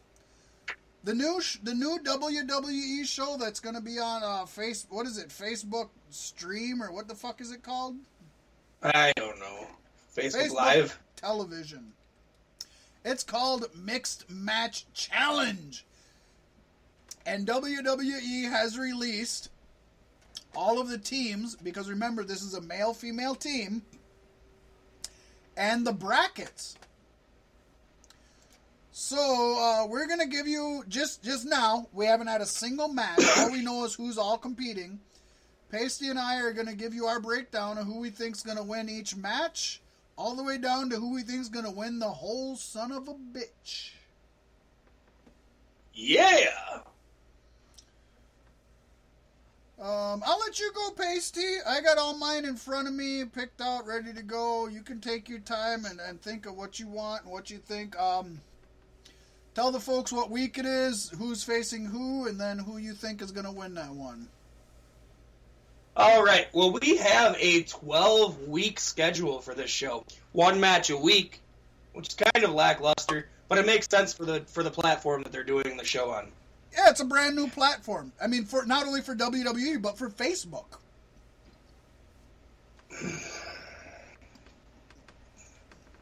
Ooh. All right. Week 1 has us seeing the two wonderful teams of Finn Balor and Sasha Banks versus Shinsuke Nakamura and Natalya. Personally, I think Balor Banks goes over in this one. Uh, I also have Balor and Banks winning over Shinsuke and Natalya in week one. Yeah. Natalya always gets shits on. Shinsuke is good, but Natalya is going to hold him back. Exactly. Yep, we have the same thoughts. Uh, week two has the matchup of The Miz and Asuka versus Big E and Carmella. And I think this one is a given. Miz and Asuka are moving on. I also have Miz and Asuka, and I, you know, it's kind of. I think this is this is underwhelming because you almost have to assume Miz and Asuka's moving on. Miz is too big and Asuka is undefeated. But they put like a week's worth of building up. Who is Carmella going to team with? Who is Carmella going to team with out of the New Day? Who is she teaming with? Just for them to lose in the first round, it's like why why didn't you just say Big E instead of making it a big deal just for them to lose? Right. I don't know. I don't know either. Should have been Paige and Xavier Woods. Could have been Paige and Woods. Man, there was memes going around the internet all about that. Oh yeah, there was. So much outrage. So much outrage in the comment section on those posts. Oh yeah, there was. Ah, people fuck. Get the fuck over it. Well, did you see? I, I, uh, uh, uh, Facebook or uh, not Facebook, uh, um, Beef Sticks posted on Facebook about how the Rhodes boys have a certain type to them, and um, let me get it here because in this challenge, Gold paired with Alicia Fox. Okay, now, we all remember uh, Dusty Rhodes was in WWE. He was with uh, um, I can't remember her name. Oh wait, black gal in polka dots. Anyways, uh, um, God, I should remember her name. She's iconic. Anyways, he was with her. Um, Cody Rhodes is married to Brandi Rhodes. Goldust partnered with Booker T. Goldust partnered with R. Juanita? Uh, yeah, but that's not her stage name. Um, but Goldust partnered with R Truth with Booker T. He's partnered with Cedric Alexander. There's something that the Rhodes brothers, the Rhodes boys, all have in common with their partners. They all got a little bit of soul. They, they got the jungle fever, I tell you what. But, uh, yeah, yeah. What do we got? What's coming up on week three? Week three sees the phenomenal matchup of Strowman and Bliss versus Zayn and Lynch, which is another really sad build-up with like Zayn and Lynch with their teaming thing, where Zayn's out in disguise. He's like, Are "You saying this?" He says, "Look, it's you, it's you, and will you be my partner?" And they're all happy and smiling and hugging and I think they're going to lose week three because I got Strowman and Bliss all the way. Okay, now you and I talked about this before we recorded, but we have to bring it up on air. Fucking Sami Zayn was a complete fucking face during that segment where he's like, Becky Lynch, let's be Mhm. partners. Ah, and they hug and they kiss. The mo the the, the the day, fucking less than twenty four hours before, he's on Raw being a super fucking heel and being an ass. WWE, treat us like we have fucking brains. You can't just fucking skip from fucking Monday to Tuesday and com- completely flip a character. We know it's an act, but let me put it this way, okay? Yes, we know that this is scripted, and, and that's been out of the bag for a long time. But I like the show Shameless. I don't know how many folks out there watch Shameless, but it's pretty popular. So some folks listening to this should should know Shameless. I enjoy Frank on Shameless. He is a deadbeat, loser, alcoholic, crack smoking dad who steals money and punches little girls. I don't want to watch one episode where all of a sudden he's this fucking ne'er do well who takes care of everybody, loves people, dresses in clean and sharp clothes, and just Typical. '90s sitcom dad. Yeah, I don't want to see him do that for an episode. So yes, we know it's it's it's fake. We know it's produced. We know they're characters, but you have to stay with your characters because you're a TV show. You can't fucking do this. Nonetheless, yes, I picked Strowman and Bliss. And folks, if you want to get a good laugh, go to uh, facebook.com forward slash beef sticks podcast and look at the comparison between Braun Strowman and Alexa Bliss and the Beast and Belle from Disney's Beauty and the Beast. Complete with Kurt Angle taking the spot of um, Cogsworth. it's a good pick. Check it out. Check it out. So, um, Uh, just who to you let got you picked know, for this one? just to let you know, um, yours and mine. So far, we've had the same three. We've picked three Raw teams in a row. Yeah, yeah. That all changes in the next matchup. same with me. I think yeah, we might have picked the same fuckers down to like the, the Keep going, keep going. We'll be the same all the way to the finals, I'm sure. Uh, week four has the teams of Goldust and Alicia Fox versus Jimmy Uso and his wife Naomi. Jay Uso, Jimmy Uso, which one? Not sure, but they're married and they're teaming together, and therefore they have staying power, and they will beat Goldust and Alicia Fox. I'm right there with you. I got I got Naomi and N Uso, whichever Uso it may be. Hey, that's what WWE put on their mixed match challenge. They don't even know which Uso it is. Do you have SmackDown through the rest of this first bracket? um, not really. Oh, okay. So keep going. So we do have difference of opinions then. Keep going. Maybe. I mean, okay, week five, we got the team of Elias and Bayley versus Rusev and Lana. And I think WWE split them up. Rusev changed his gimmick on the, uh, uh, against WWE's wishes. And they're still going to shit on him. Rusev and Lana are going to lose to Elias and Bayley. And it's going to be Bayley pinning Lana. Okay.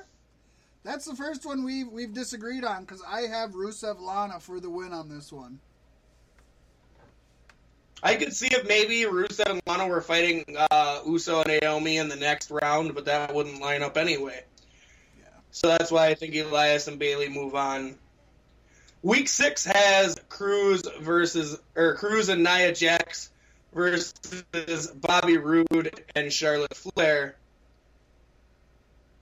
Did you hear Nia Jax's shit about how how she she would have much rather teamed up with Enzo? Yes. and and she she likes uh, Crews, but he, she wishes he didn't have all the baggage he has. And you know what? I honestly think that they were building up Enzo and Nia for this, and then he got injured and they couldn't go through with it. I, I honestly think that's where they were going with it. Um, in which case, I don't think they're going to win because it's not what they planned for. I'm I'm going Roode Flair. all the way, Roode Flair for sure. Well, not all the way, but maybe to the finals. So that is the first round brackets, folks. We got um, that that that takes six weeks. E- Each each blah, blah, blah, blah, blah, blah, each match takes place in one week's time. I don't mean the match is a week long. I just mean we just get one match per week. Right. So moving on to the next bracket, we got three more matches. Where are you at, Pasty White? Well, if our picks ring true, because this is where it gets kind of hard. Because if our picks don't ring true, this is all going to be fuckered up. Oh yeah. Uh, week seven would be Balor and Banks versus Miz and Asuka, and I think Miz and Asuka move on over them. I also have week seven being Balor and Banks versus Miz and Asuka, and I also see Miz and Asuka moving on. Good. Week eight would be Braun Strowman and Alexa Bliss versus Uso and Naomi, and I think Strowman and Bliss go over there. I have the same brackets, and I have the same winners: Strowman and Bliss beating Uso and Naomi. And now this is where it gets hard to discuss because we have different picks. That's okay. Week nine, in my realm, it would be Elias and Bayley versus Bobby Roode and Charlotte Flair, with Charlotte Flair and Bobby Roode going over. It doesn't get too confusing, folks. I have Rusev and Lana versus Roode and Flair, with Roode and Flair moving on. So right now we have all the same three people in position for the upcoming week or the upcoming brackets. Yes. So now it's down to the final two matches before we get to the final match. Uh, you and I have the same for week 10 Miz and Asuka versus Strowman and Bliss. What do you see happening in week 10? Pasty White, my friend. Strowman and Bliss will go over. Asuka will not take the pinfall. I see Miz and Asuka winning with Asuka pinning Bliss. You think so? So we differ there. I do, I do. I don't know if it's right, And but that's, that's what I'm predicting. Week 11 is an interesting one because it will be Roode and Flair versus fan vote. So we have to And guess believe- who the fans are going to actually vote. Which team are the fans going to vote back into this? So you and I both have Roode and Flair. Um, who who do you pick as who the fans are going to vote back into this? I pick Rusev and Lana. That's why I think they're out in the first round. See, and I got the opposite. I pick Elias and Bayley. Um, because they're both fan favorites who WWE isn't super behind. Um, if the fan vote vote is legit, this WWE is not going to have any control over this. We don't know. Other than legit. they're going to lose to Roode and Flair. But obviously, yeah, that's what I was gonna say. If WWE doesn't have control over this, they're obviously gonna lose anyways because WWE has a plan. um, but I pick Elias and Bayley as the fan vote, and I pick Roode and Flair winning also. Okay, so then my week 12 would come down to Strowman and Bliss versus Bobby Roode and Charlotte Flair. So we both have Bobby Roode and Charlotte Flair in the final of this. We just have a different Raw. So we both say it's Raw versus SmackDown, which also I did not purposely do, but that does make sense that it would be a Raw versus SmackDown at the end. Yeah. Um, And in my in my eyeballs, in my mentality and mind, Strowman and Bliss are taking the whole fucking tournament. Okay. I Bliss has been too dominant. Strowman can't be beat by any guy in this lineup. It'll be a good match. So I'm going the other way. My my final week has The Miz and Asuka versus Bobby Roode and Charlotte Flair. And I see Roode pinning The Miz. So Asuka still doesn't technically take a pin or a loss, but she loses this. Right. Um, Roode honestly, I think wins. in this tournament, it wouldn't count against her anyway, even if she did take a pinfall, It because won't. it isn't a standard match type. It won't for WWE, but for us real fans, it's a loss. Yeah. Yeah. But I can see them doing that. I I was I actually counted the weeks out, and week twelve is still going to be before Mania. Like my thought is maybe after Mania they'll still have Asuka lose then because her winning streak isn't as important. But nope, by week twelve we still have two weeks before Mania, so sucks. But yeah, I'm going with Roode and Flair, and you're going with Strowman Bliss. So that's our that's what we've called as the finals, folks. This is just with names being thrown out there. We haven't seen anything. No matches. We have no fucking idea. But with that being said, we do know what the charities are for each one. Both Pasty and I made our decisions without looking at the charities beforehand. So the charities did not And even if you looked at the charities, as you had pointed out before the show, it would be very difficult to pick who would win I think just so. due to the charity. Because there's a lot that are super WWE friendly or vice versa. So, the winner, whichever team wins this, gets $100,000 to the charity of their choice. But, every team that is in this match, their charitable organization will automatically receive $10,000. So every charity receives at least 10,000. One's going to get 100,000. I'm going to read them off just in alphabetical order from charity and who who's representing them. So there's no real order here other than just alphabetically. AmeriCares is a charity that helps save lives and improve health for people affected by poverty or disaster. And the team representing them are Bayley and Elias Samson. Makes help or makes sense. It makes Hugs help. and walks. Uh, Boys and Girls Club of America. I really enjoy this one. They provide the resources needed to enable all young people, especially those who need them the most, to reach their full potential as productive, caring, They mean inner city kids.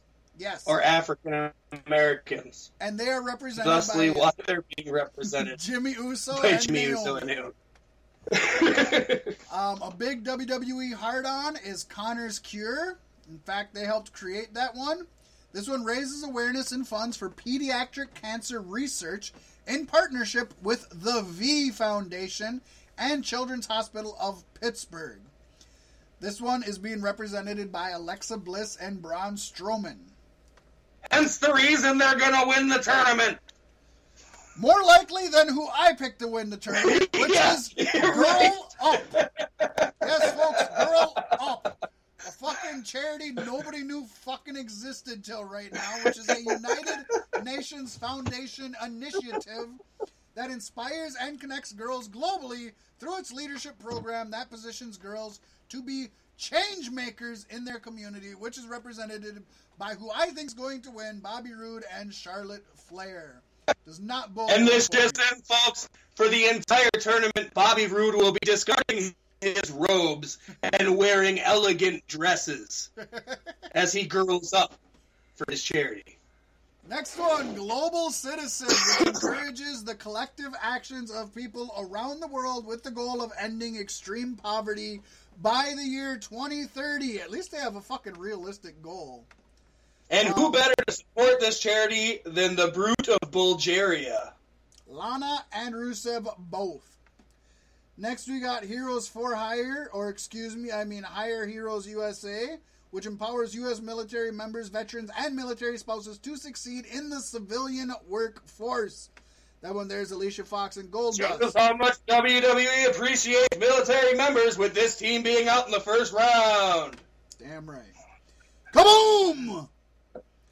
Never fucking heard of Kaboom either, but Kaboom is dedicated to making sure all kids get the childhood they deserve through great, safe places to play. Don't know what the fuck that means, but that's represented by Big E and Carmella. Uh, Make a Wish, finally a foundation we actually fucking know exists. Make a Wish, we all know what Make a Wish does. That's represented by Natalya and Shinsuke Nakamura. Sorry, Make a Wish. Sorry.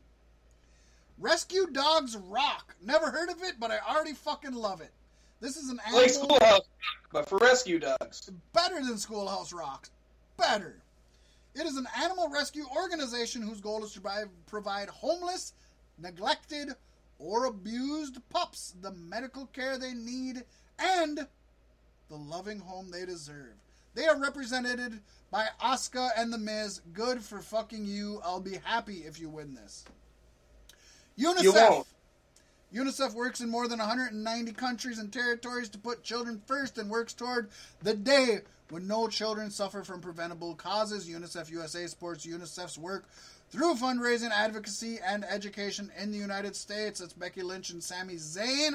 I'm surprised Sami Zayn's um, Sami Zayn's uh, charity is not what he's representing because he has his own charity, so that's kind of surprising. Special Olympics is a global inclusion movement using sport, health, education, and leadership programs every day around the world to empower people with intellectual disabilities. Special Olympics is awesome. I think we all know Special Olympics. That one is represented by Finn Balor and Sasha Banks. And then we have the bullshit fucking steal your money, cocksucking Susan G. Right. Komen. The WWE owned charity.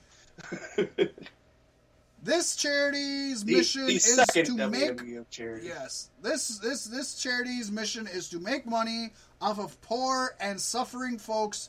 None of the money is going to go to help anybody. It is a complete bastardization of your love and your hope and your help and your respect, and it is represented by Apollo Crews and Nia Jax. So, that, my friends, is fucking that. Connor's Oh. Cure is going to get the money, I'm telling you. So we got a handful of minutes left. We got two tweet and we got uh Jerry of the week coming up, and I think we're good, Pasty. Uh, do you have anything more you want to say about the as next match, always, Patty Whack, give a dog a bone? you will also be able to two tweet on our Facebook page after the show. Yes, I, I do apologize to anybody who checked this last week. I was about I didn't get it up till like Tuesday. I apologize. Um, hopefully I'll get ours up tomorrow this time. I was just really busy. Um, Pasty, uh, kill some time. I've been holding it, but I am gonna fucking take a stop and piss, and then we'll get back and we'll tweet the twos. Or if you want to get on the two tweeting, go right ahead, cause I know what the fuck they say. All right. Well, folks, Woken Matt Hardy has rocked the world once more as he has tweeted, I am thrilled to proclaim that we have acquired new allies on our side of the Great War. Ed Nordholm and the Owl of Anthem have revealed themselves as majestic beings who stand on the side of the light. The light always emerges. Hashtag Woken Warriors.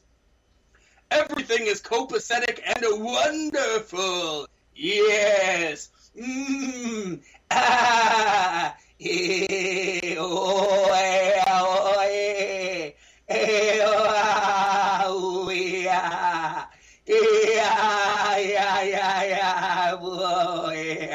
Yes. Ah.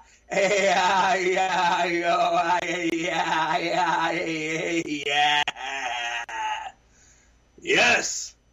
The word backstage at yesterday's Impact Wrestling taping in Florida was that the photo of Matt Hardy and Ed Nordholm that Hardy tweeted was actually taken a week or so ago in Toronto when Hardy was in town for a WWE live event there. There has been speculation that there was a settlement between the two sides, and it's possible that there was paperwork signed. As the reported as reported here on B-Sticks, the reality is that Anthem had already thrown in the towel when the decision was made to let all former talents have the rights to their gimmicks, trademarks, and copyrights. Yes. Oh wow. oh. I oh. That's ninety percent of what I did while you were gone. That's cool. I was holding it for a while, and then I had to check on the kids. And then I go to take a piss, man. And it fucking looks like a goddamn tampon in my fucking toilet. My poor son You know- had my poor son had a bloody nose, and he had it. You know, he, he clogged it up with a damn tissue and got it in there.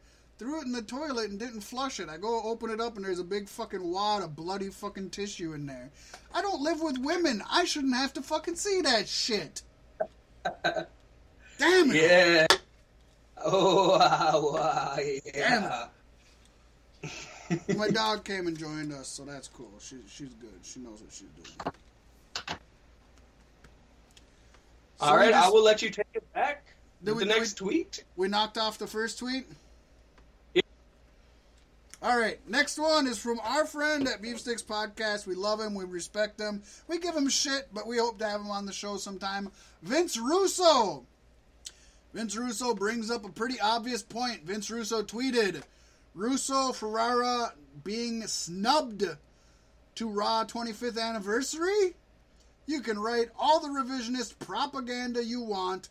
We'll never change the numbers. That will be there long after we're both gone. We all need to humble ourselves. Everybody was great during that period, especially the fans.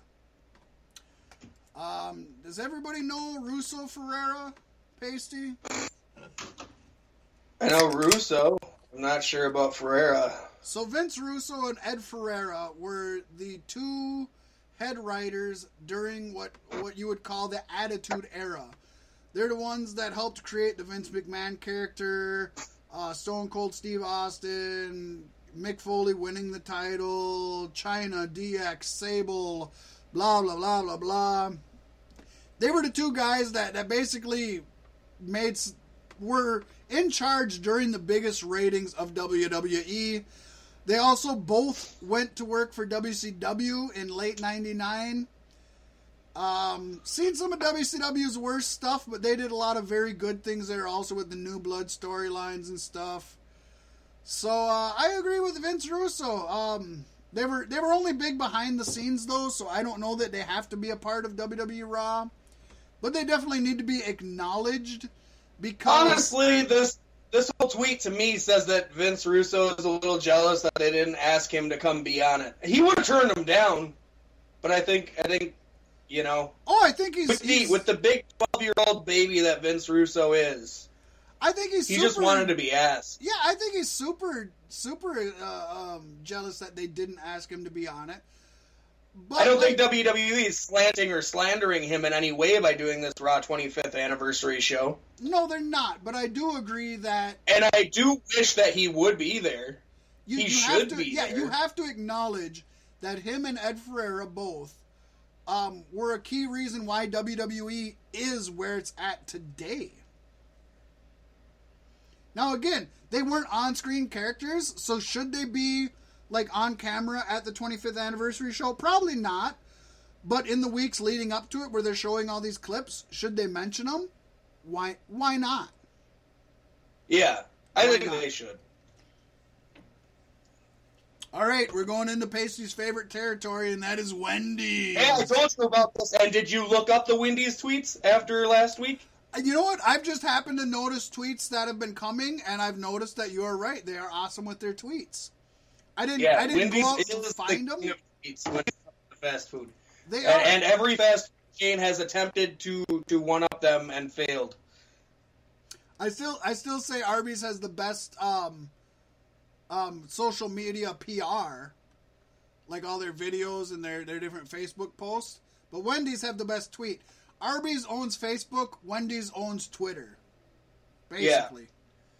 So, Kenny King. Uh, so apparently, a little backstory here, folks. Wendy's had a roast day where you go on there and you ask Wendy's to roast you, and they would do it. So, Kenny King, who a lot of you know uh, as former X Division champion, former Ring of Honor champion, former Ring of Honor tag team champion with All Night Express, uh, just uh, on and on and on. Kenny King, we know Kenny King. He he uh, tweeted Wendy's saying, "Wendy's, I was late. Can I get a late roast?" And Wendy's responded with, "You forgot about National Roast Day? Guess it was about as memorable as your X Division Championship reign." Which is good. I like that. But it's Yeah. even better Yeah. because Kenny King then responded with, "There were two. But dang, son, I guess I asked for that." So not only was it not memorable, neither one was memorable. then we got Lance Storm. Folks may remember Lance Storm from WCW. I don't know if he ever appeared in WWE after they bought WCW. He might have. I think he Um, did.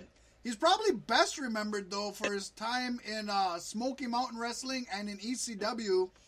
Um, he was in a tag team called the Impact Players with him and Chris Jericho, and they're one of the best fucking tag teams you will ever see.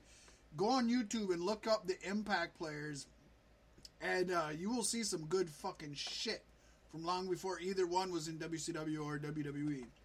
Lance Storm he he he uh, he wrote Twitter, and he said, um, well, he responded to Twitter. I'm sorry. And Wendy said they they were talking to Impact Wrestling because uh, okay, we actually didn't talk about this. This is kind of big news. Maybe we should talk about it. Impact Wrestling has changed back to a four-sided ring, a square, from their six-sided ring or their sectagon. Am I saying that right? Sectagon? I think so. Sectagon. We're gonna Or say. Sextagon. No, it's not sextagon. You just wanted to say sex. Um, Cetagon is seven. I think it's sectagon. A pen no, a pentagon is five. Yeah, sect- Septagon. we'll say sectagon. Anyway, so they changed back to a square ring. So Wendy's tweeted, "You know our stance on cheeseburgers. We're a big fan of square." To where Lance Storm said, "Wednesday Wendy's has the best Twitter." That's all he said. He said Wendy's has the best Twitter. So Wendy's responded to him, "Are you being serious for a minute?"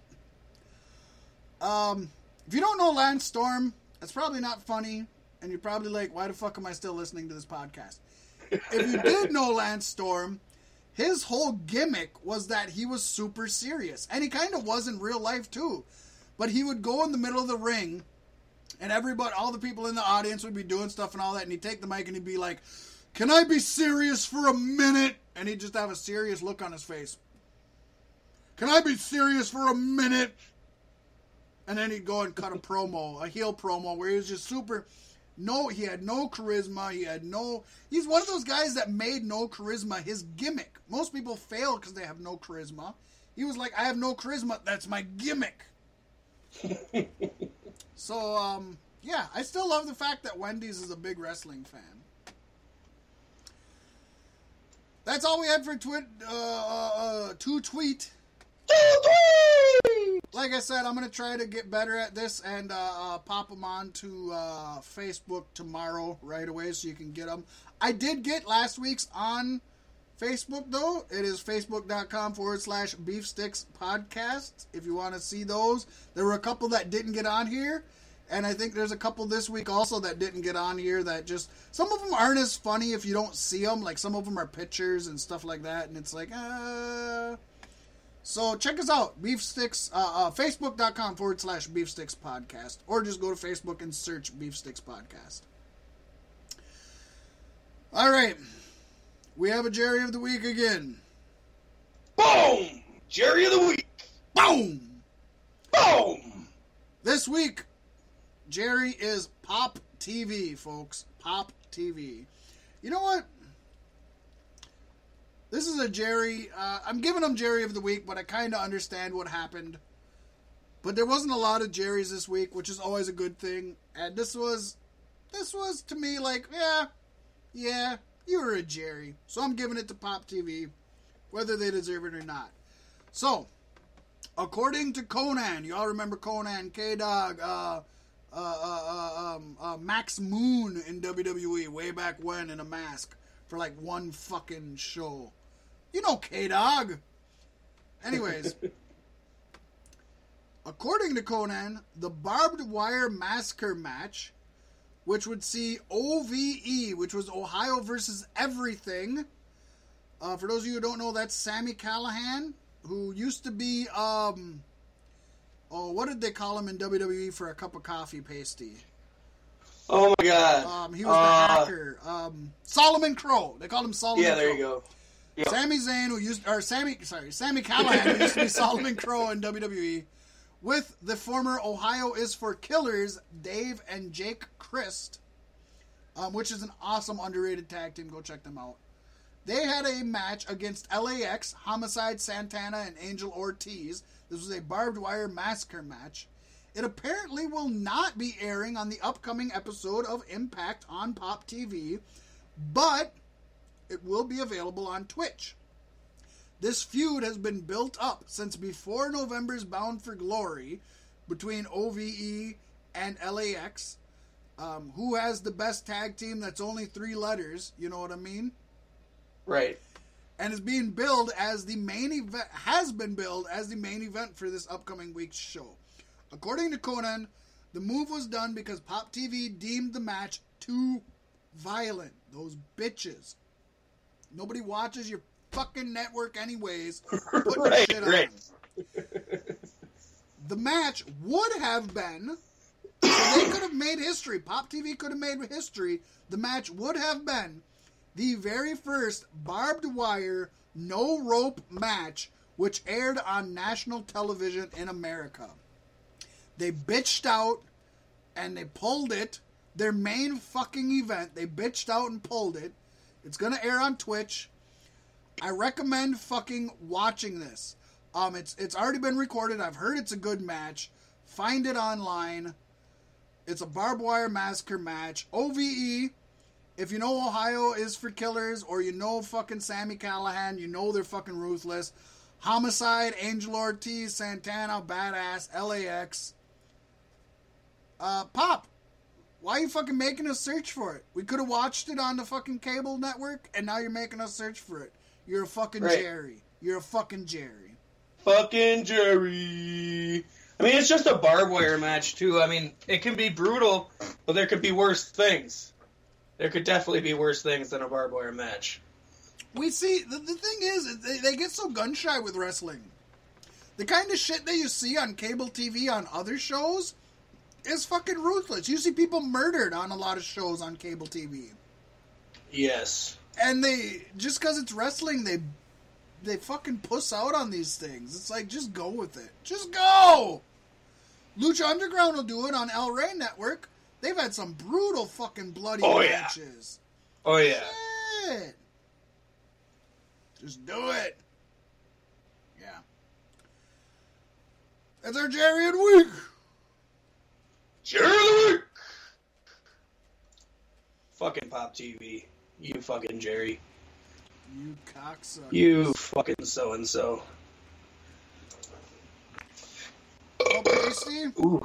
That's all I have for this week. You have anything uh, we, we need to talk about, bring up, do, shenanigans? Uh, yeah, yeah. I have a kind of a runner-up Jerry of the week. I suppose I should throw that graphic back up here for this. Jerry it back up! The, the Jerry I ran across this week, and it's kind of a stupid thing. But um, The Rock has been teaming up with BuzzFeed Video and doing like The Rock reviews, and he looks back on his career and he talks about things like he did one with his first movie role as a Scorpion King. Uh, this one that they just released is him talking about all of his times being on uh, on Saturday Night Live. Maybe this isn't new. Maybe this isn't new. But um, there was the cold open where uh, he was The Rock Obama, Yep.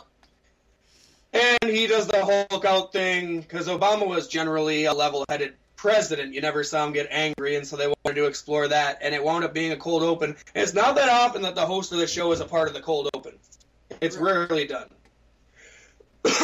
so they go all the way through it, and live from New York, it's Saturday night, and then it cuts back to the Rock studio. Like, oh man, it was so good to say that. One of the most common things you could do on television is say, live from New York, it's Saturday Night Live.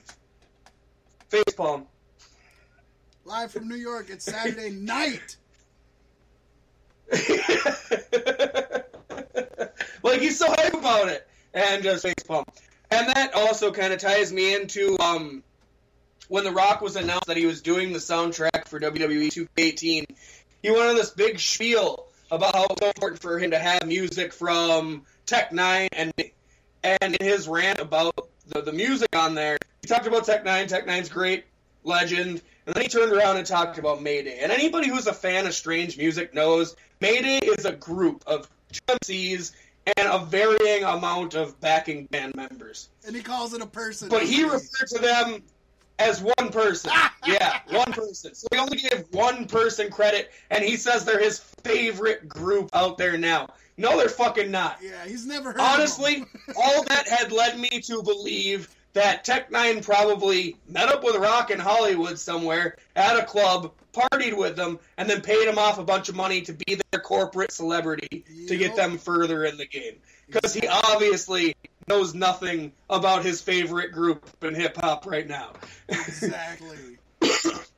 And it, it upsets me how many people who are fans of the music that just gave him a pass on it. You no, no, No, call It's been out there. He's been posting videos of his favorite workout music for years, and Mayday was always one of them. And all this time later, you still think Mayday is one person? Go fuck yourself. Right? I love you, Rock, but god damn it, No, the reason you don't got hair is because you're a fucking blonde and you shave it. I think that's definitely a Jerry man. You don't don't fake the funk, man. Don't fake the funk. If you don't know, you don't know. Don't fake the funk. um, I did think about it while you were talking. I do have something else to say about wrestling. Before I do though, uh, The Rock, actor. I watched the new Jumanji.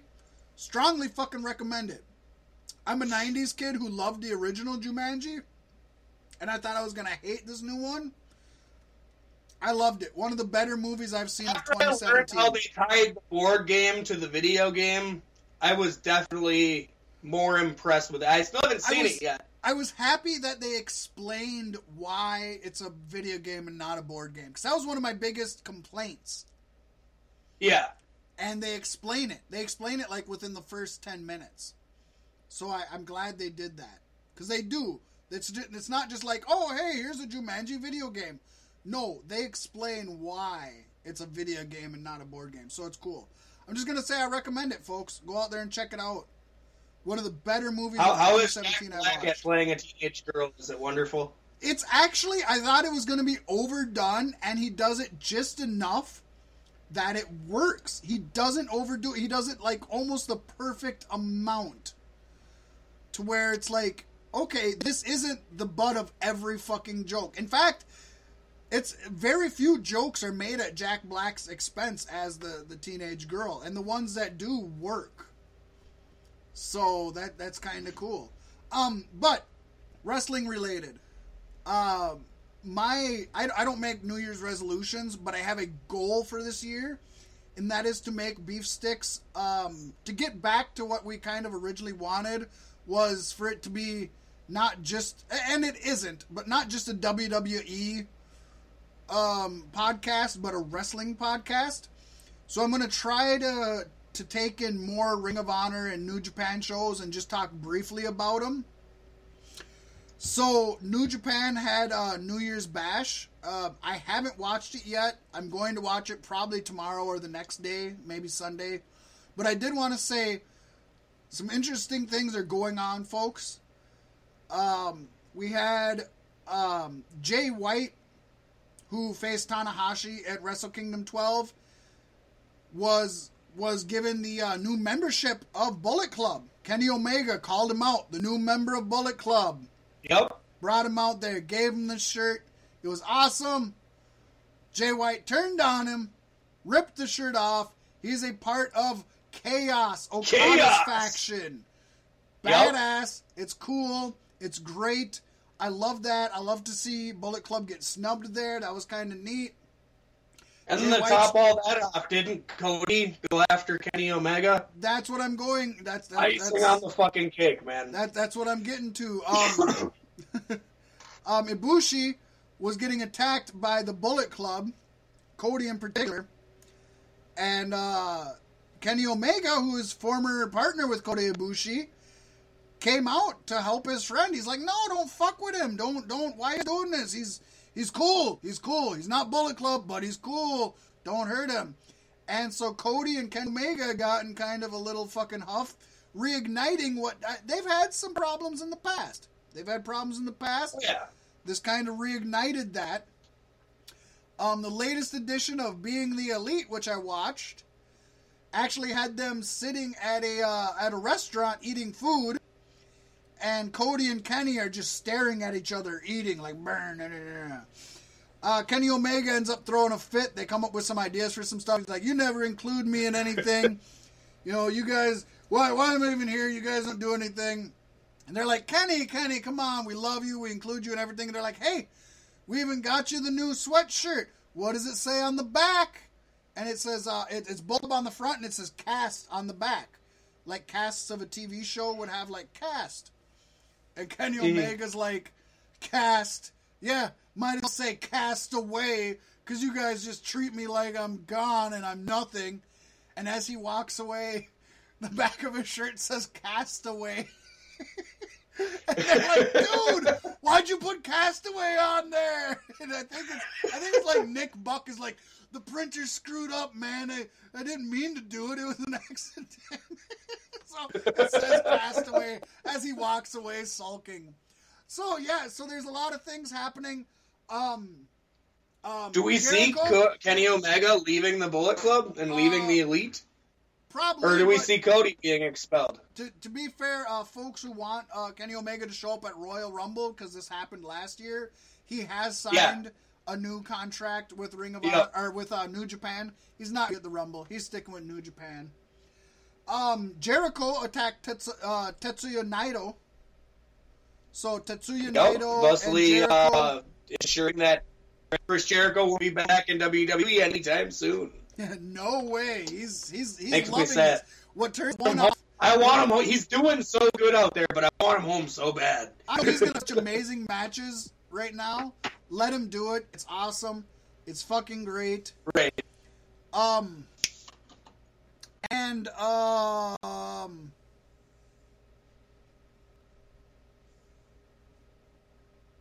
Was that it I had to say?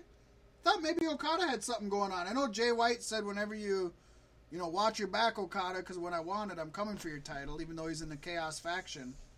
Um, so Tetsuya Naito, Tetsuya Naito and Jericho. We had Omega and Cody. Um, that's all I got right now. I might be forgetting something. But I'm going to try to keep everybody up on things. I'm going to try to watch some more stuff. I'm going to just throw in some random uh, shows here and there. Any of the bigger shows. Ring of Honor doesn't have a pay per view until, uh, is it March, I think? But I'll try to catch some, some of the Ring of Honor shows. So that's kind of my goal going forward is to just give you guys a quick half hour segment of at least all the other shit going on that isn't WWE. I know we talk about it in the news, but we don't. We've kind of gotten away from covering the shows unless they're really big. So we'll see. If it takes up too much time, maybe not. We'll see. And my New Year's resolution is to bring a little bit more new format to the show. I, I know we've been talking about this for a while, at least behind the scenes. I definitely want to get some more insight and perspective on things in the wrestling industry from people within the industry themselves. Yes, that's right. I definitely want to get some interviews on the show. You know, one a month would be great. One every week would be phenomenal. I would just like to get us headed in that direction this year. And don't forget, Butter Pop Culture coming to a fucking podcast near you. Some next level shit, man. Damn right. With that being said, I'm all out of fucking shit. You're all out of shit, and I gotta piss. Because I hold it for the whole show like a trooper. I don't. I just let it go. And that's why I don't have to It's got a drink ladder. all that cranberry juice like you have to. I don't drink any cranberry. Unless it's got vodka in it. Cranberry juice and vodka is a delicious dish. All right, folks. I love you like a lovesick puppy. And I love you even more. Beef Sticks Podcast. We out. That was fun. Off the air. That was very fun. Yes, I'm off the air. What's up? Um, since Ron's like already sleeping in the bedroom, can you sleep here and me and Ryan sleep in the bedroom? Can you sleep in the